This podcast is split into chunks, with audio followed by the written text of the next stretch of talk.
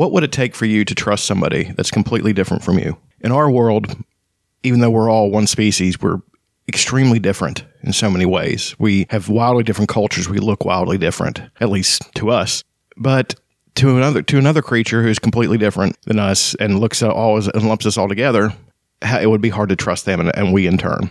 That's kind of a theme that happens in this in this part of the in our last part of Dragon's Bottom Twilight is the different peoples coming together in the face of something awful, and it took something awful to make them work together. It, I guess you could kind of make it a, a parallel to World War Two, all these different groups of people coming together to fight one awful thing as the Nazis. So that's our that's what we're going to be discussing this week on Chuck Tales.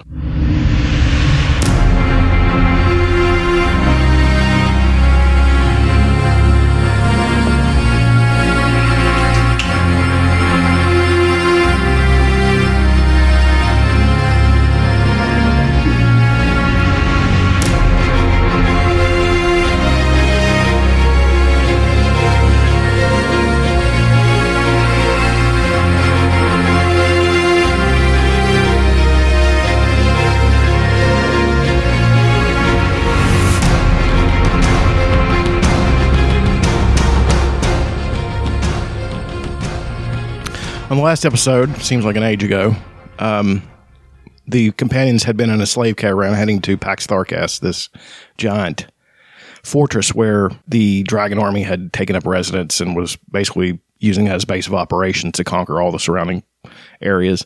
Solace had been destroyed. Um, the residents of Solace are now taken into custody, and they are actually heading to Pax Tharkas, most of them, and the companions, though, have gotten loose with the help of Tanis's, well, Gilthanas is Tanis's uh, brother. Uh, well, not actually brother, of course, they're cousins, but that's a whole, we know we know that's a big complicated thing, but the eldest son of the Speaker of the Suns, Porthios, is, who has got them out, who is a, no one would like him that I know. He's an extremely unlikable person because he's not a person. He's an elf through and through. He's tall. He's ridiculously handsome. He's cold. He is emotionless. He's also extremely... You're, you're describing me. Yes. Your nameless producer. Yeah. Yeah, you guys could be brothers. Um, you know, and... Um, He's a, he's a, he was a, at first a very uninteresting character, but they bring him in a lot more in the in the later books, and becomes a really great character because he's forced to face his prejudice. He's forced to face his because he's actually run in, ironically, he runs into a group of people more prejudiced than himself who are actually related to him. The Sylvanesti elves, who are if the if the Qualinesti elves are I'm trying to make a comparison to this one. We have ethno-state people in this in this country. We have Richard Spencer, who believes that he's basically advocating for a Qualinesti type state where white people can trade with other people, but that's the only people he wants to live there. Now, that's a shitty, disgusting thing to do, but that's basically what the elves in this time period want to do. But they're but the Qualinesti are the softcore group. The Sylvanesti, it's death to enter their borders if you're a human, especially. They do not trade with the outside world. They do not need trade with the outside world because they're so powerful and ancient that they need nothing else. They are virtually immortal, even longer lived than their than their sun-loving cousins. They're, they're actually able to resist the dragon armies single-handed. They didn't need anybody's help because they were so powerful with magic and, you know, able even to fight dragons, you know, which is an odd thing. But, um... The, the we open now, and we're being brought into Qualinesti. Porthios and Gilthanas are leading the companions into Qualinesti, and it's a really... I've always loved this part of the book because it's one of the most... As I've talked about before, Margaret Weiss and Tracy Hickman have an incredible ability to describe things. And uh, the description of the city of Qualinesti is one of my favorites. Quote. Sorry. Four slender spires rose from the city's corner like glistening spindles. Their brilliant white stone marbled with shining silver. Graceful arches swooping from spire to spire soared through the air. Crafted by ancient dwarven metalsmiths, they were strong enough to hold the weight of an army, yet they appeared so delicate that a bird lighting on them might overthrow the balance. These glistening arches were the city's only boundaries. There was no wall around Qualinost. The elven city opened its arms lovingly to the wilderness. Wilderness. The buildings of Qualinost enhanced nature rather than concealing it. The houses and shops were carved from rose-colored quartz. Tall and slender as aspen trees, they vaulted upward in impossible spirals from quartz-lined avenues. That's always been hard for me to visualize, though. In the center stood a great tower of burnished gold, catching the sunlight and throwing it back in whirling, sparkling patterns that gave the tower life. Looking down upon the city, it seemed that peace and beauty unchanged from ages past must dwell in Qualinost, if it dwelled anywhere in Kryn. Now, I said Qualinesti. Qualinost is the city proper. Qualinesti is the nation. So, the companions can't help but be touched by it. Um, I hear there's a good passage between uh, the humans, especially, having never seen it, you know, are especially entranced by it. By I venture a guess that all of them, even Flint, who had been there, Flint had worked there as a young as a younger dwarf, and that's where he had met Tanis. Um, that's why, well, as I've discussed, there's a whole book about that, which is one of my favorite books from this universe. So, um, quote. Even Riverwind seemed touched. His brace, his face softened, and he held Goldmoon close.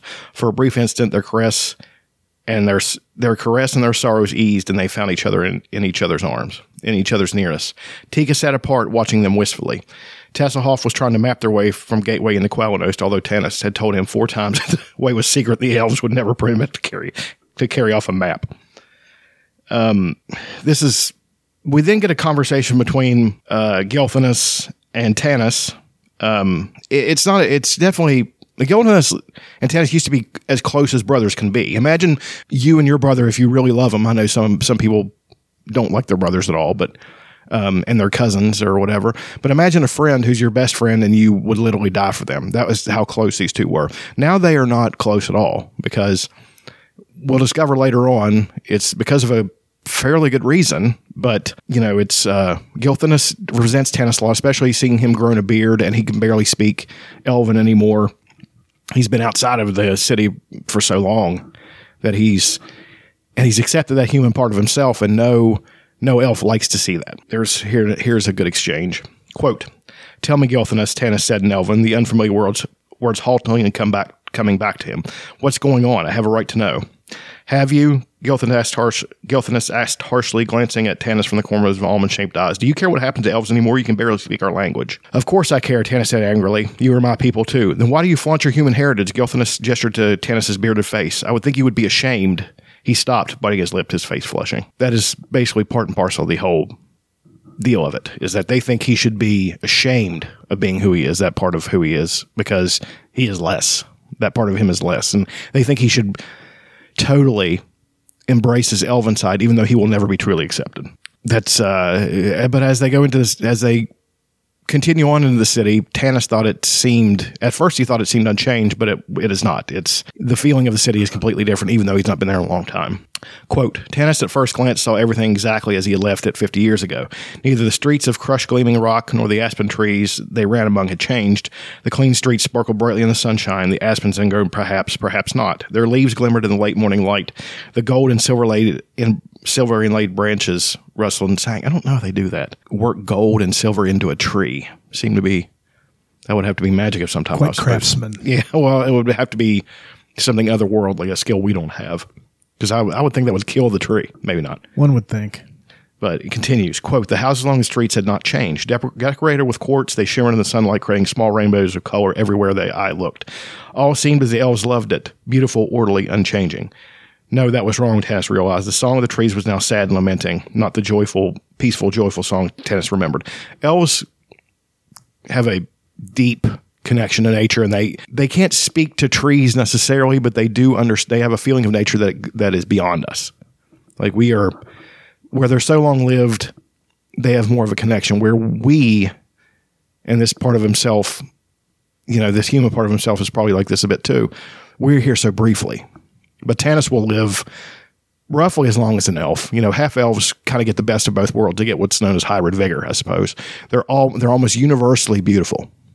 Like a half elf, a half elf man or woman out in the world among humans would do extremely well. They would be pulling all of it. I mean, either one. So, um, among elves, they don't do so good because elves have a different standard of beauty, and the elves to humans seem otherworldly, otherworldly beautiful. Like they're just. We'll get into that in a second. There's a good description of that soon, uh, but it continues. Quote, Qualinost had changed, and the change was change itself. He tried to grasp hold of it, to understand it, even as he felt his soul shrivel with loss. The change was not in the buildings, not in the trees or the sun shining through the leaves. The change was in the air. It crackled with tension as before a storm. And as Tanis walked the streets of Qualinost, he saw things he had never seen before in his homeland. He saw haste. He saw hurry. He saw indecision. He saw panic, desperation, and despair. The elves are a singularly tranquil people. They do not get ruffled. You, they rarely lose their temper or raise their voices. But they're also, we would find it off-putting because they they they are extremely cold. According to us, you know, you've you've been with people who are friendly but standoffish. You don't really you like them, but you can't seem to make friends with them because they're just they have no warmth. So they um, they're being called into. One thing I wanted to say is that Tanis, when he was seeing this and and and seeing and feeling how much different it was, and it disturbs him, he hears Fizban weeping behind him, the old wizard. He finds that extremely extremely strange.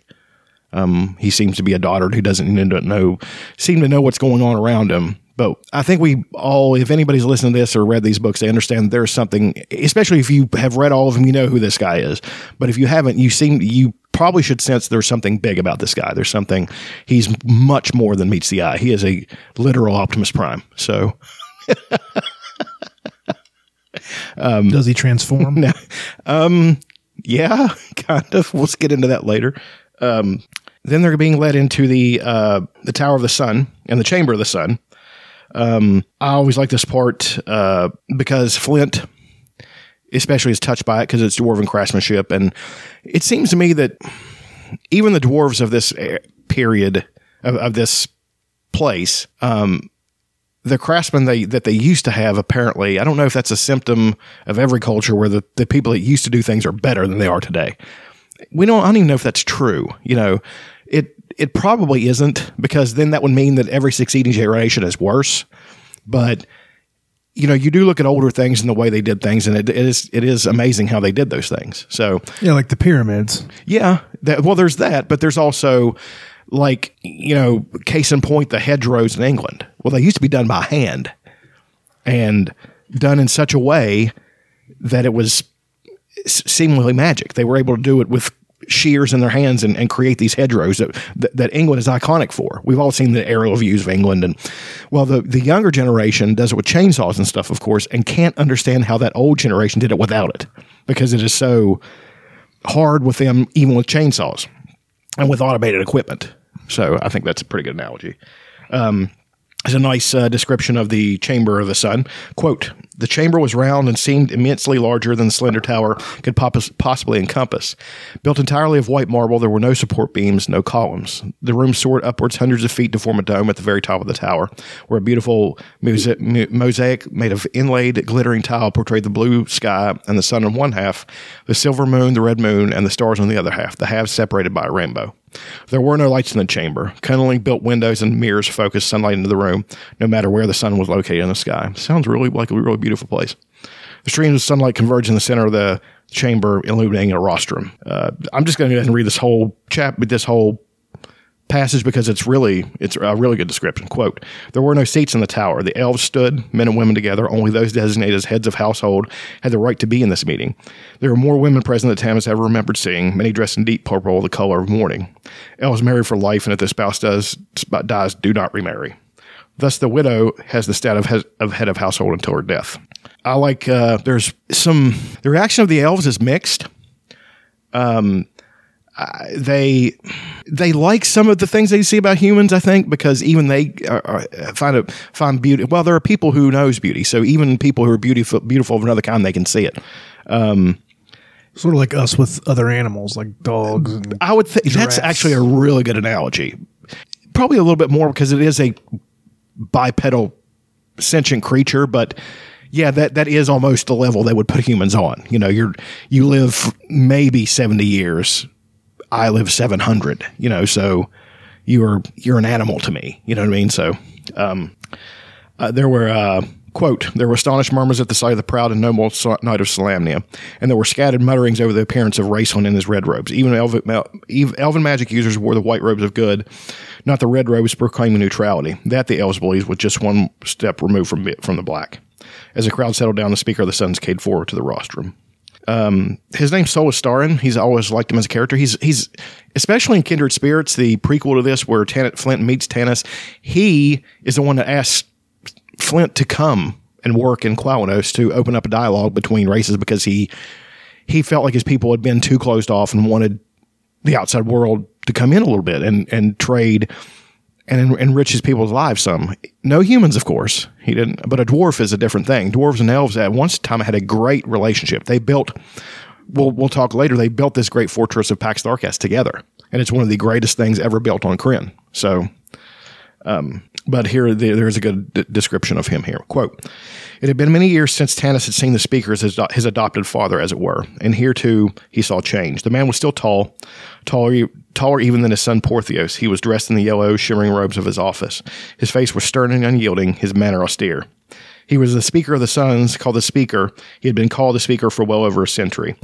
Uh, that's a little bit of, um, I think they retconned that. He had been the Speaker for... I mean, that's not a very long time. Uh, you know, again, this was written in nineteen eighty-four, and there we have been had forty years of Dragonlance books. So I think they've retconned that some. Um, he's he's never he actually has silver in his hair. That's one of the things that, you know, in the description that I uh, was reading. Um, but I felt it better to discuss that without, you know, the, the direct quote is that uh, elves, only really old elves have silver in their hair. And wrinkles, you're ancient. We're talking pushing over five hundred years old. You're so getting ready to kick it. No, um, elves elves can die of old age, but I think it's it's more intimated that they can choose to die when they want to, like like a Jedi. Yeah, I guess that much control over your body would be a good analogy. Um, it's like the Sithie that we will discuss in Tad Williams' books that I've discussed, you know, who are, I'm sorry to say it, I love this book and I love this world, but the Sithie are a far superior creation to anything in these books. Well, maybe the Minotaurs. I love the Minotaurs a lot. We'll get into them. They're pretty awesome. I mean, they just sound dope. They are big warrior people with horns who, I love it, who are completely unafraid of anything. So, um, but also very honorable, honor bound. They, They're evil, but they're they will never stab somebody in the back if they can help it, you know. So they're they're even the Knights of Salamnia recognize how honor how honorable the Minotaur people are. We'll get into them later. Um, this starts a meeting where they're just trying to figure out what's going on. Um, Gilthanas has to tell a story about uh, trying to get in Pax Tharkas, which he obviously failed. Um, then they tell Gilthanas tells the story of Verminaard meeting the Dragon High Lord Verminaard. We've discussed him earlier. Um, Verminaard, I've always kind of liked him. He's got a Boba Fett, Darth Vader quality to him because he wear he's a big guy, wears a fucking mask. We'll get into his mask. It's a dragon mask. It's really cool. He's an excellent fighter. Like, we will get into that here in just a little bit about how good of a fighter he actually is.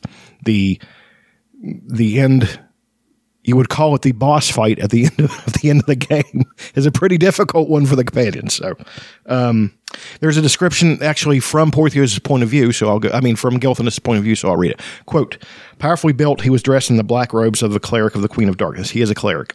Um, a black and gold cape fluttered around him. His face was hidden by a hideous horn mask, fashioned in black and gold to resemble the face of a dragon. The dragon men fell to their knees in worship as the dragon landed. The goblins and hobgoblins and foul humans who fight with the dragon men cowered in terror. Many ran away. Only the example of my people gave me the courage to stay. Um, I should also say that uh, during this time, they Gilthanas is told of the destruction of Solace, and the elves cry out in dismay. They, the Valen Woods are as old as they are.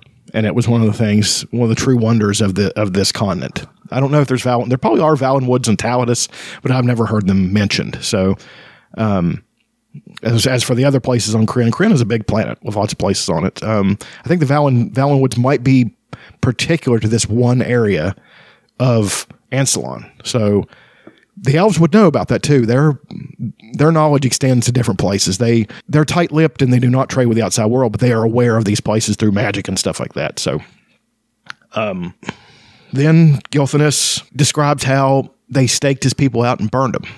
Verminaard burned all the elves, because that's what the that's what Takis, the god, the the dark goddess, and her followers are attempting to do. Is some race? We're talking of a Nazi level annihilation of peoples. The elves are gone because they're they cannot be. They're too dangerous to be left alive. They're too stiff-necked to, to bend the knee, and they're not, and they don't want them to anyway, because they're a, a race of good. It can't happen. Elves are all good except for a few select ones called dark elves who turn from that, and then they are, for the rest of their lives, they are marked for death by every other elf who meets them. They are obligated to kill them. So, yeah, because they've turned against they've turned against the ways of good, so they they are under a, a lifelong death sentence. In a seven hundred year lifespan, that's a long fucking time to deal with something like that. Uh, we'll long get into one to be on the fucking run. Yeah, and we'll deal with one of those guys in later. One of my more favorite characters, Dalamar the Dark, who is an awesome character. Great. Yeah, it is. It's great name. It's one of the better names in the series. Um, then Gilthanas tells of being saved by um, uh, Theros Ironfeld, the big giant. I always imagine him looking Seinfeld? like Seinfeld. Ironfell. What's the deal? What's the deal with forges? Um, no, he's a giant blacksmith, and he's a black guy. Um, like, again, I, as I said, this Dragonlance was a very, especially for its time, a very inclusive fantasy. Like, the Northern Argothians are all African. They're African-American, basically. So, um, you know, they're, and, they, and they're not, like, portrayed as, you know, you, this, you get in touchy nomenclature here. They're not portrayed as quote unquote savages as they as they would be portrayed, you know, in other works of fantasy where the, and it's not the people reading it think they're fa- uh, savage. It's the people who are around them think they're savages, you know, because they look different and all this stuff.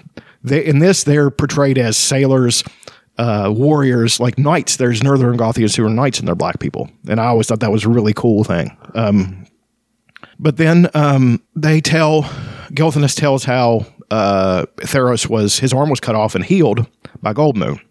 So uh, then we have a nice exchange. Um, quote, "Come forward, woman of the plains," the speaker con- commanded sternly. Goldmoon took a step toward the rostrum, where Riverwind at her side. Two elven guards swi- moved swiftly to block him. He glared at them but stood where he was.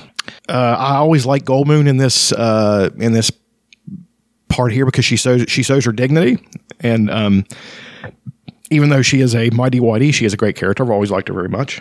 Um, she shows her necklace. It's one of the necklaces of Mishakal. Now, keep in mind that the elves never turned from their worship of the gods, the good gods in this. They didn't lose the gods. They didn't forget them. But it's more like Catholics would be nowadays, I guess, where you still follow it, but you don't really believe it. Or Jews. Well, yeah, you, those Jewish people are just culturally. It's, it's just cultural now. Yeah. It's it's you go through the motions. You don't really. I, I think that's a really good analogy. Is that people who are ethnically Jewish but who aren't practicing in the church, or Catholics, which is that a big ethnic thing too among amongst the Irish, among all these people, who some of them can be avowed atheists and they still go to church on Sunday. You know, because that's what you're supposed to do. Um, but this incenses uh, the Speaker of the Sun. Quote, "Blasphemy," he shouted. Reaching out, he started to rip the medallion from Goldmoon's throat. There was a flash of blue light. The speaker crumbled to the floor with a cry of pain. As the elves shouted in alarm, drawing their swords, the companions drew theirs. Elven warriors rushed to surround them. Now we have Fizban really stepping up and showing how powerful he actually is. Quote, "Stop this nonsense," said the old magician in a strong, stern voice. Fizban tottered up to the rostrum, calmly pushing aside the sword blades if they were slender branches of an aspen tree. This is interesting stuff. The elf stared in astonishment, seemingly unable to stop him. Muttering to himself, Fizban came up to the speaker, who was lying stunned on the floor. The old man helped the elf to his feet. "Now then, you asked for that, you know," Fizban scolded, brushing the speaker's robes as the elf gaped at him. "Who are you?" the speaker gasped. Hmm. "What was that name?" The, the old magician glanced around at Tasslehoff. Tasslehoff. Fizban, the, ki- the kinder, said helpfully. I love... Coming up, you've got like a buddy cop movie with those two coming up, which is... worth the price of admission. If that was on a show, it would be one of the greatest things ever because it's so amusing, but also great. "Yes, Fizban, that's who I am." The magician, the magician stroked his white beard. Now, now Solastarin. Remember, nobody is, knows knows his name really except the elves. So that's that's curious. "I suggest you call off your guards and tell everyone here to settle down. I, for one, would like to hear the story of this young woman's adventures, and you, for one, would do well to listen. It wouldn't hurt you to apologize either." um, then his hat tilts forward over his eyes. He says, "Help! I've gone blind." And then there, you know, he's going back to, you know, um, things are smoothed out after that. Uh, the speaker apologizes to Goldmoon, um, and says that, you know, he. He didn't, he couldn't, since things between humans and elves has been so difficult, to see it around a human's neck really incensed him, and he just lashed out, you know. It's been hard on everybody, and I, I think I think I've driven that home, that the cataclysm was pretty hard on everybody. So, I mean, it's a cataclysm. Right. It's not going to, no, not everybody's going to have a good it's time. Not, it's not called hard times, it's called the fucking cataclysm. Dusty roads could never have it's gotten not, through this. Oh, you stumped your toe. um, then we have, um, they're going to be taken away to, you know, rest and stuff. Then we have the introduction of one Laurana. Laurana is, we've heard her mentioned before, it's Tanis's, uh, raised with Tanis, they fell in love, you know, um, that's what broke up Gilthanas and Tanis and Porthios, is that they feel he is completely not suited for her because he's part human and she's part of it. That's part of it. Okay. You know, the uproar that Brits had with Meghan Markle. Yes. I'm very familiar. As you know, I'm a big royal family. I know uh, you've, you've got the commemorative plates. I do, um, but uh, you know that the there was some uproar. Even, you know, she's American, she's black. Yeah, and I don't like that. I'm talking about them be, having a problem with it. Yeah, but if you see things from their side, you know, it's it. You could even be against it and not be racist. Mm-hmm. You could just think that that's a bloodline that needs to be kept pure. That's ridiculous. It's absolutely stupid. That because that means nothing. I don't believe that royals should exist at all. But to them, that's a that's a part of their culture. So, you know, seeing it from a non-racist point of view is a thing that was seen. This is seen by them as a racist point of view, that he is less and that she's a royal bloodline, and to sully that bloodline with his bastard half children, half elf children is not, well, quarter elf children would not be a good thing. So, caused a little bit of a dust up. Um, I do like this bit though. Of kerfuffle. Uh, the description of Laurana is one of my favorite things in, in all of the books. Quote, "The elves parted, and out of their midst came an elf maiden who walked forward to stand beside the speaker. At sight of her, Caramon's mouth sagged open. Riverwind's eyes widened. Even Raistlin stared, his eyes seeing beauty at last, for no hint of decay touched the young elf maiden." That's one of my favorite things. She is so young and beautiful as an elf maiden that even Raistlin can't see her decaying, as he sees everything else decaying. "Her hair was honey pouring from a pitcher. It spilled over her arms and down her back, past her waist, touching her wrists as she stood with her arms at her sides. Her skin was smooth and woodland brown." I always um, thought that was kind of a a neat thing, is that the elves, the elves in uh, Lord of the Rings seem to be universally alabaster. You know, they're a very white group. And this, some of them are brown. They're not, you know, it would be a different kind of brown than we're used to, but they, you know, it'd be kind of a cool thing. "She had the delicate, refined features of the elves, but these were combined with full, pouting lips and large, liquid eyes that changed color like leaves in flickering sunshine. On my honor as a knight," Sturm said with a catch in his voice, "I have never seen any woman so lovely." "Nor will you in this world," Tanis, Tanis murmured. Um, all of them touched by her beauty. Um, the one that's touched by her, and not in a good way, and I always th- felt this developed the character of Tika really well, is is... is Tika is feels out of her el- out of her element now. She's around all these elf women who are decidedly not buxom. You know, they're they're muscular and lithe and beautiful. They'd be a lot like fashion models. And then you have a woman who's beautiful. Tika's extremely beautiful, but she's, you know, thick and busty, and she's just a really like a really sensual built woman. You know, so, and this gets to her. Quote, "All Tika knew that was looking at Laurana, she felt suddenly dumpy and half-dressed, freckled and red-headed. She tugged her blouse up high over her full bosom, wishing it didn't reveal quite so much, or that she had less to reveal." I always felt really bad for her at that point. Um, Tasslehoff, in his inimitable way, inim- inimitable, makes it worse. Quote, "She is pretty," Taz said. "Different from you, Tika. She's slender and she walks like a tree, bending in the wind." And, "Oh, shut up," Tika snapped furiously, giving Taz a, Taz a shove that nearly knocked him down. So he's, he wasn't trying to say she's ugly. He was just trying to point out their difference, you know. He would have, he's not mean. He loves Tika too, and he thinks Tika's beautiful. Um, Sometimes it's just best to be quiet. Yeah, but he's not, he's not good at that. Um, one thing that uh, happens at the end of this whole thing is when she's taking them away to stay in the, get in their rooms and stuff, she flashes Tan- Tanis a look. So the plot thickens with that. Um, always, uh, Laurana is then given more description. Um, she's the perfect, perfect royal daughter. She would be Kate Middleton on steroids. She's gorgeous and stately and, you know, all those things. Um, quote, Laurana was a perfect, charming hostess. She made certain everyone was seated and comfortable, speaking a few, few words to each of them. Flint Fireforge, isn't it? She said, the dwarf flushed with pleasure. I still have some of the wonderful toys you made me. We have missed the use these many years. They actually put that in that uh, prequel book, which was one of my favorite parts of the book. He has a, like I said, he had a big sack of wooden toys. He'd bring it to the all the kids playing and give them toys, which he acted like he didn't want to do it. And he just, they were things he's going to throw, throw away. Typical Flint, but then he loved it, you know, so. Um, then her and Tika have a nice uh, exchange. Um, quote, you're Tika, Laurana, you're Tika, Laurana asked, stopping by the barmaid. Tika wailed, and the girl said huskily, Tika, what a pretty name, and what beautiful hair you have, Laurana said, reaching out to touch the bouncy red curls admiringly.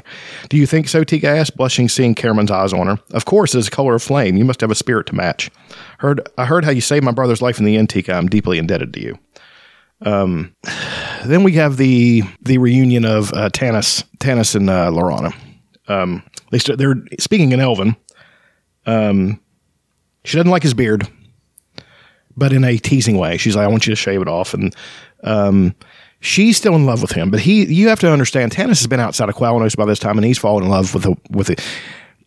I think they make this a little bit too on the nose that his his blood splits him into two different women. He loves an elf woman, and he loves a human woman, Kitiara, and they could not be more opposite. You know, Kitiara is tall, strong, dark-headed, short-hair, warrior lady. Hot as shit, but still a warrior lady, and she's not a lady. You know, she's decidedly not a lady. Like, they really get into that later on, how much. I think they actually went a little too hard with that with her sometimes. A bit of a tramp. Yes. Like, just anybody. I was like, um, you know. What kind of gal? Yeah. What, what, a, what a good kid. Yeah. um, Tanis has a uh, nice passage about how she was trying to bring up their childhood together. Quote, that was a long time ago, Tanis said. We were children then playing a game, nothing more. It was a romantic, a secret to share. You know what would have happened if your father had found out? Gilthanas found out, didn't he? Of course, she, you know, um, she told Gilthanas, and that's why Gilthanas hates Tanis now. But I don't think Gilthanas let on that he was really at, that angry at Tanis, because he knew that would hurt Laurana. So, um... Laurana thinks that uh, he's come back to marry her. That's just not the case. He's come back because they're in the middle of this quest with the discs of Mishak- Mishakal and all this stuff going on. Um, he ha- he wears her ring still, that ring that uh, that Tasslehoff had earlier in his in his things. That he wouldn't have taken off Tanis's finger, but if Tanis laid it down, he would have picked it up. You know, just being curious about it. Um, then he tells her about uh, Kitiara. Um, And Tanis Tasslehoff actually had been um, had been eavesdropping. He didn't really mean to, I guess. He was curious about what was going on. See, they never eased. Kinder never eavesdrop to be to gain advantage. They do it because they're just, you know, un, unquenchingly rascals. Curious. They're so curious about everything. So um, let's see. Tan- and then she, after uh, Tanis releases her from their betrothal, she takes her ring and flings it at him, flings it out into the bushes, and Tasslehoff picks it up. Um, Gilthanas is actually happy to hear this because Tanis comes back and tells Gilthanas what happened. Um, and I always felt, you know, they set Telthana, Gilthanas especially up to not be liked. You know, he's not a he's not a bad elf like his brother or bad guy. You know, they just it's just you know.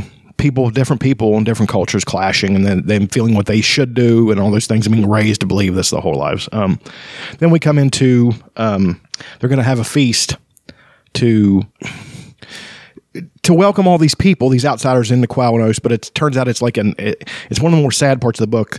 They start, the elves start to sing a song and um, it's, it's very sad. Um Quote, the Elven Feast was held in the courtyard just south of the Great Golden Tower. There were no walls about the platform of crystal and marble which sat atop the highest hill in Qualinost, offering an unobstructed view of the glittering city below, the dark forest beyond, and even the deep purple edge of the Tharkadan Mountains far to the south. But the beauty was lost on those in attendance, or made more poignant by the knowledge that soon it would be gone forever. Goldmoon sat at the right hand of the speaker. He tried to make polite, polite conversation, but eventually his worries and concerns overwhelmed him, and he fell silent. Um, Tanis is uncomfortable because Laurana's staring at him, and that's making Gilthanas glare at him. You know, just this, you can't, it's like a Thanksgiving with people you just don't get along with, you know. Um, Tika, again, feeling awkward and graceful, uh, awkward, awkward around the graceful elven women and all that stuff. Um, Caramon hates what they eat because basically they're vegetarians and he can't get a good slab of meat. So um, um, then they begin to sing, and this is when it gets sad. Quote, Gilthanas began to sing. The elven words flowed into a melody, melody delicate and beautiful. As he sang, Gilthanas held a small crystal lamp in both hands. The candlelight within illuminated his marble features. Tanis, listening to his song, closed his eyes. His head sank into his hands. What is it? What do the words mean? Sturm asked softly. Tanis raised his head. His voice breaking, he whispered. Now, I'm not going to do the, the words of the song, but um, they they all take up this melody. And then all of a sudden, they see from the forest, or surrounding around Qualinost, all these lanterns coming towards them.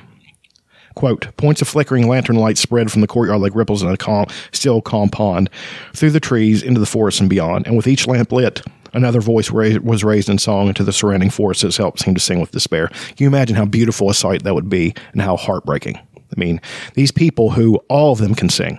There's not an elf who can't sing. So, but their voices would be able to register both above and below ours. So it's going to be otherworldly when you hear them sing.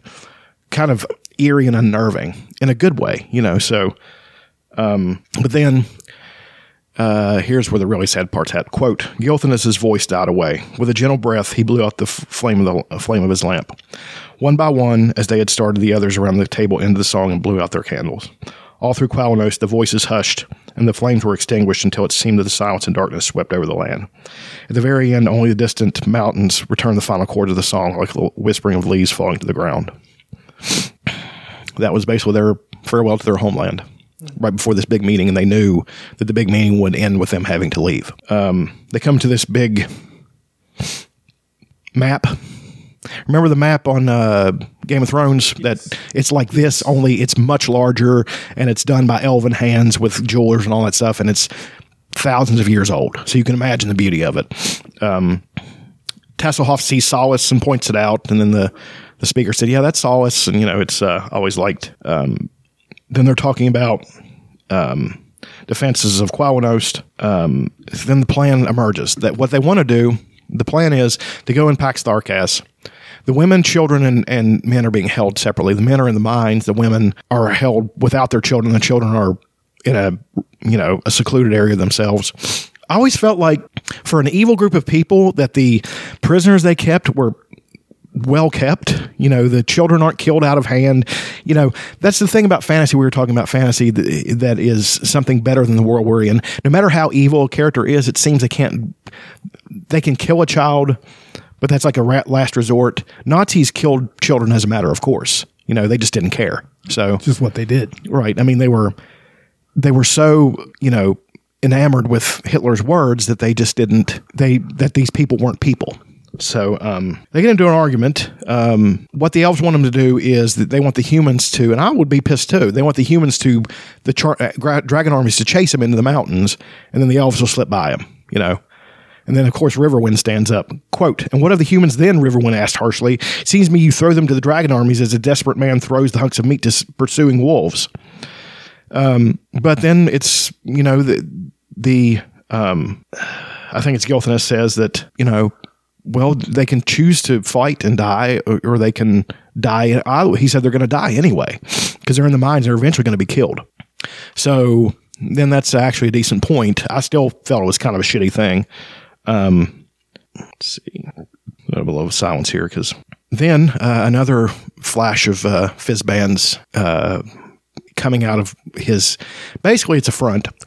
Um, he says he's going to go with them to this uh, – basically, what they're going to do is there's something called a Sla-Mori. It's a secret way through Qualinost into Pax Tharkas. Pax Tharkas, of course, was built with, with elves, so they would put a secret me- passage into it from from their homeland, as the dwarves probably did from their homeland. So, you know, what they're going to do is follow this, who no no human in the dragon armies, of course, don't know about, and then into Pax Tharkas to free, to free everybody and to, you know, to see what they can do about the dragon armies. Um Tanis tries to get everybody to not go, and then they, of course, as any, you know, in any fantasy or science fiction, you can't go. It's like, oh, we're going with you. We're friends, you know, back. And I don't, I don't, out to adventure. Right, basically, yeah, that's really what it is.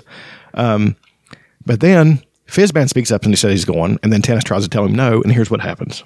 Quote, wait a minute, old one, Taz, Tanis said sternly. You are not one of us. You're definitely going with the elves, because the elves are now leaving Qualinost. Am I? The old mage asked softly as his eyes lost their vague, unfocused look. He stared at Tanis with such a penetrating, almost menacing gaze that the half-elf involuntarily took a step back, suddenly sensing an almost palpable aura of power surrounding the old man. His voice was soft and intense. I go where I choose in this world, and I choose to go with you, Tanis, half-elven. Raistlin glanced at Tanis as if to say, now you understand. Tanis, irresolute, returned the glance. He regretted putting off discussing this with Raistlin, but wondered how they could confer now, knowing the old man would not leave. Um, then him and Raistlin go off and talk in this thing called camp talk, which is mercenaries use it. It's like a, a shorthand language. Um, and they discuss Fizban. It's like, you know, you feel how powerful he is. I wonder who he actually is. So, um, then there's this, um, hold on. I've got my notes. Then they start to suspect Gilthanas in this, um, some people suspect him and, you know, for betraying him.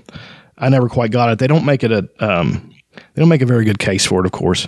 Um, and everybody starts turning their finger on who can be trusted with who. Everybody starts um, yelling at each other. Um, they start to discuss the Sla-Mori, and then um, they're laying down for the night after they've decided decided what they're going to do.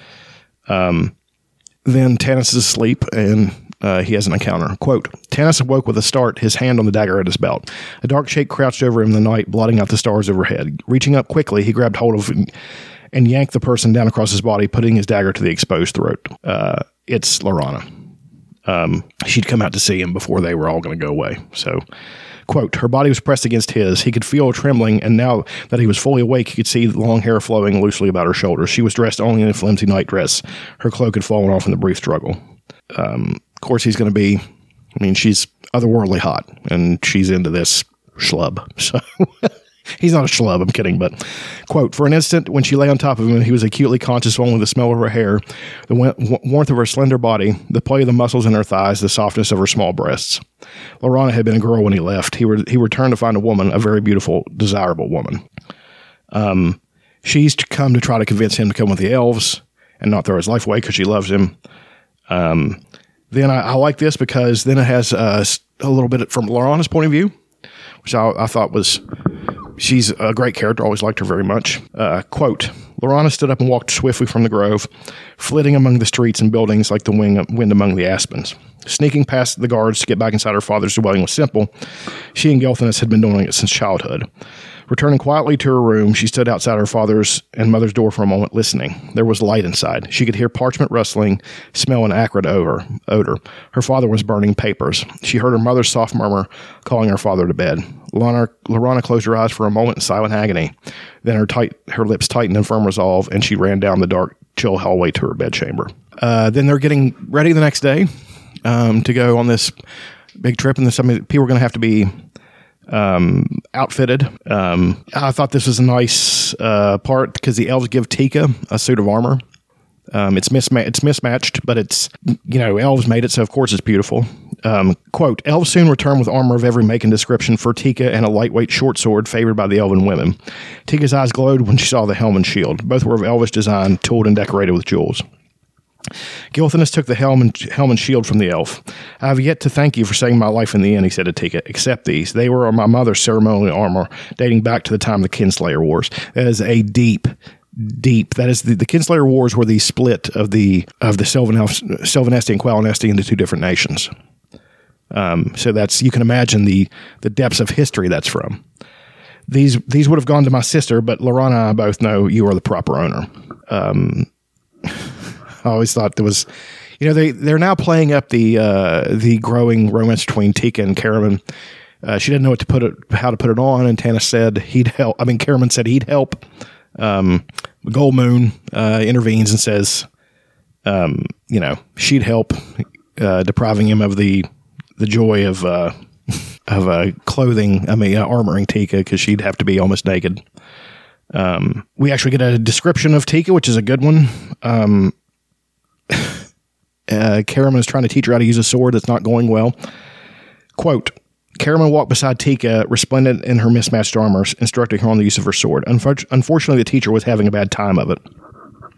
Goldmoon had slit Tika's red barmaid skirt up to her thighs for easier movement. Bits of fluffy white from Tika's fur-trimmed undergarments peeped enticingly through the slits. Her legs were visible as she walked, and the girl's legs were just as Caramon had always imagined, round and well-formed. Thus, Caramon found it res- rather difficult to concentrate on his lesson. Absorbed in his pupil, he didn't notice that his brothers disappeared. Then we get the, you know, the almost not by now, by rote uh, distrust of Raistlin. They think he's run off. You know, this is, I, I always felt that this part of the book, they didn't need this. Um, it was... They're trying to figure there's a spy inside and all that stuff. They could have done without the spy business. It could have been a straight, let's go in, get this done, you know, all that stuff, but they don't. So, um, anyway, uh, then, um, it's discovered that somebody's following them. Um, they don't know who, but you know, more, more suspicion. Um, then they happen upon, um, the site of a battle. Quote, the clearing was the site of a recent bloody fight. Bodies of men and hobgoblins lay scattered about in the obscene postures of brutal death. The companions looked about fearfully and listened for long moments but could hear nothing above the roar of the water. Um, they see some um, some movement from the pile and a low... And we're back. Had a little bit of difficulty there. We were... Now, exactly what I said would happen happened. The power went out, and I said, well, I can hook up my other my audio box and we can... We can do that. And as soon as right. we got everything hooked up and ready to go, power came back fucking on. Goddamn power came right. back on. It knew. Um, we had just come to where they had found the uh, the companions heading to Pax Tharkas, or the Sla-Mori into pa- Pax Tharkas have found uh, the site of a battle. And there's a guy still alive in it. So the introduction of this fairly throwaway character. Um, I'm just going to cut to the chase. This guy is the uh, traitor in the whole thing, and it was pretty obvious from go, so, you know, not revealing anything. Quote, the group gathered around to examine the man. He wore chainmail that was of a good quality, if rather tarnished. His clothes were rich, though the cloth had worn thin in places. He appeared to be in his late thirties. His hair was thick and black, his chin firm, and his features regular. He seems to be pretty Joe average. The, the stranger opened his eyes and stared at the cam- companions blearily. I think of him, he might be kind of like a, a James Marsden type character. Um, Handsome. Yeah. But forgettable. Exactly. Um, You'll see him in lots of stuff. Right. This guy's name is Eben. Eben was, uh, uh, had fought with Gilthanas before. They know each other. Um, but then as they're, you know, they're figuring out what's going on, suddenly, da da da, hob, uh, Draconians. Uh, quote, Caramon ripped ar- whipped around, letting Eben fall back with a groan. The others turned to see twelve Draconians standing at the edge of the clearing, weapons drawn. I still think that they should have saved Draconians as more serious troops. When you're going against Draconians, you're you're fucked, basically. They sh- For this, I always thought they should have done goblins or hobgoblins or, you know, some kind of evil race that's not, you know, because then you... The che- it cheapens that that that group of creatures who are supposed to be terrifying. You know, I, I just never. I mean, I, they make it work later. Like they actually do that later, kind of. And then uh, in later books, there's a group of Draconians who tr- who dis- rediscover their true their good nature, and are now breeding true as good good creatures, which I thought was kind of a nice thing. Um, turns out nobody was supposed to know about this path to the Sla-Mori. Um, And what blah blah blah whatever. Um, then we have a fight, uh, starting of course. Uh, Fizban quote Fizban standing here at the edge of the woods pulled something from his pouch and began to mumble a few words. This is after everybody started to go into the fight and stuff. I just thought it was a and Fizban's always uh, quite entertaining. Quote, not fireball. Raistlin hissed, grabbing the old mage's arm. You'll incinerate everyone out there. Oh really? I suppose you're right. The old man sighed in disappointment, then brightened. Wait, I'll think of something else. And then uh, Raistlin tells him to stay undercover. But um, the interesting thing that happens in this fight is this is Tika's first fight. So, you know, that we go into that. Quote, Tika, her new sword drawn and ready, trembled with fear and excitement. One Draconian rushed her, and she swung a tremendous blow.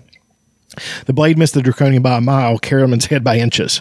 Pulling Tika behind him, he knocked the Dra- Draconian down with the flat of his sword. Before it could rise, he stepped on his throat, breaking his neck. Sometimes you realize what a beast uh, Caramon is. Um... Then Caramon basically tells her to be a good girl, and um, he actually said, "There's a good girl. Run to run over to the trees with the old man and Goldmoon." Is what he tells her. So she gets mad. Um, you get a nice description of her seeing uh, how all these companions fight together.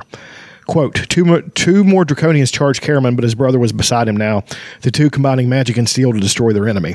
That would be a really cool thing to see in a show, like him throwing a spell out and Caramon swinging his sword and like w- whirling around each other and not, and knowing exactly where the other one is because they're twins and all that stuff. That would be like a cool action thing to see on a show. I always thought so. Um, Tika knew she would only get in their way, and she feared Raceland's anger more than she feared Draconians. She looked around to see if anyone needed her help. Sturm and, Fanis, Sturm and Tanis fought side by side. Gilthanas made an unlikely team with Flint. I always like that. Uh, while Tasslehoff, his hoopek, planted solidly in the ground, sent a deadly barrage of rocks whizzing onto the field. Goldman stood beneath the trees, Riverwind near her. The old magician had pulled out a spellbook and was flipping through the pages. Web, Web, how did that go? He mumbled. Um, then... Uh, Another Draconian rushes Tika, and then we, she actually gets in kind of into the shit here. Um, whirling around, she dropped her sword in alarm as a Draconian, laughing horribly, launched itself into, into the air straight at her. Panic-stricken T- Tika gripped her shield in both hands and struck the counter- Draconian in its hideous reptilian face. The impact ne- nearly jarred the shield from her hands, but it knocked the creature out onto its back unconscious. Tika picked up her sword and, grimacing in disgust, stabbed the creature through the heart. Its body immediately turned to stone, encasing her sword. Tika yanked at it, but it remained stuck fast.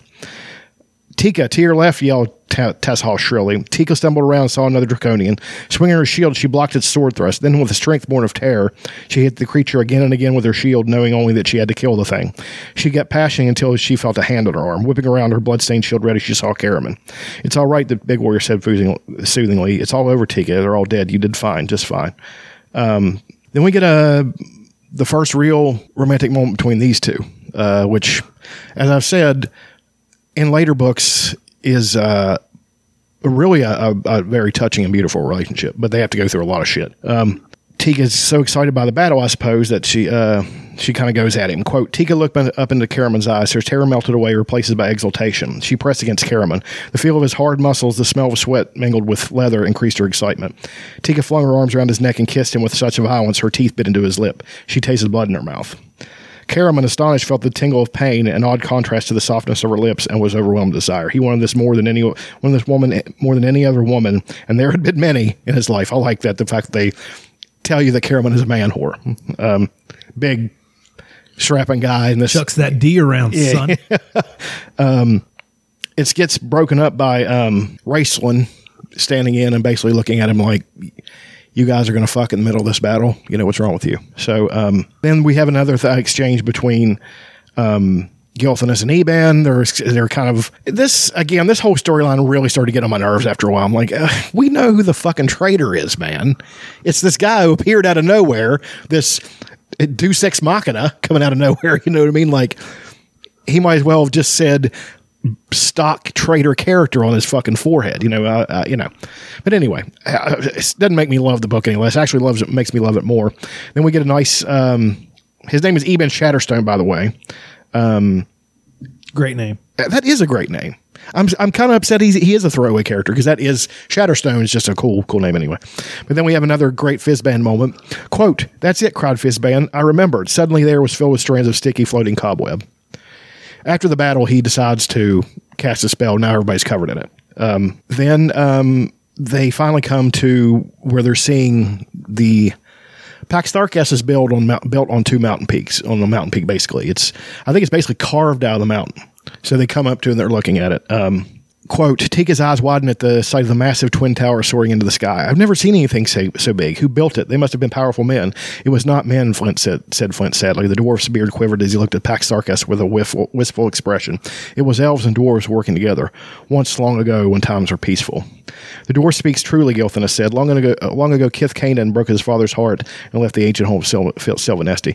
Kith Kanan was the uh, a prince of uh, Sylvanesti who was... one of the major, fi- the most major figure in the uh, Kinslayer Wars that we that they've talked about when the two elven nations split. He and his people came to the beautiful woods given them by the Emperor of Urgoth following the scribing of the sword sheath scroll that ended the Kinslayer Wars. Elves have lived in Qualinesti for a long century since Kith, Kith, Kanan's, Kith Kanan's death. His greatest achievement, however, was the building of Pax Tharkas. I think Pax is obviously, I think that's a that's a pretty standard thing that when you need to give something a name, it's Latin. Basically, you're going to use Latin. You know, a lot of the magic words are Latin. So, um, standing between Elven and Dwarven kingdoms, it was constructed by both in a spirit of sprint, friendship since lost on Kryn. It grieves me to see it now, the bastion of a mighty war machine. This is the base of operations for the for this. Uh, I, th- I think this is the Red Dragon Army. Um, it was the one commanded by Verminaard. There are Blue Dragon Armies, and um, I think that's the only two though. And they were they're differentiated by the kind of dragons that are that fight in each. Like the Red Dragon Army, of course, has red dragons in it, and the Blue Dragon Army has blue dragons, which are pretty cool. We'll get into those later. Um, They are standing outside, and they see uh, some Draconians come marching out of um, out of the gates, and then they are heading to the Sla-Mori. Um, again, they find out they're being followed. Um, let's see.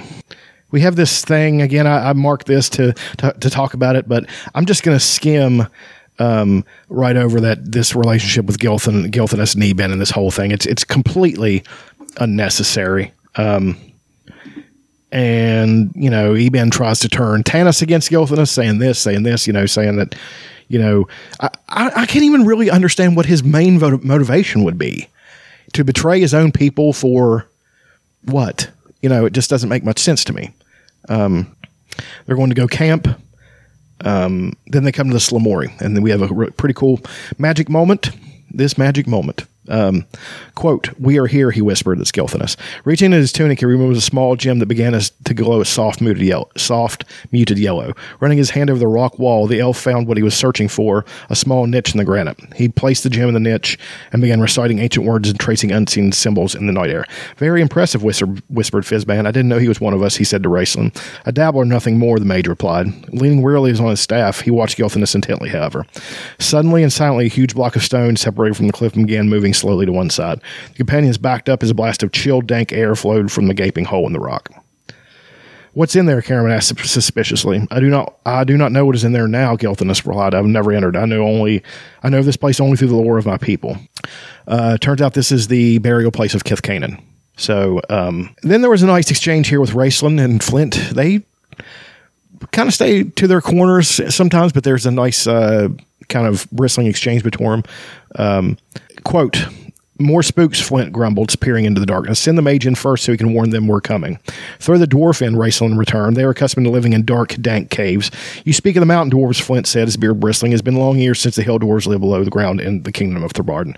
Again, you know, you have uh, the two different groups of dwarves, um, then they're fighting. Uh, Raistlin senses great evil.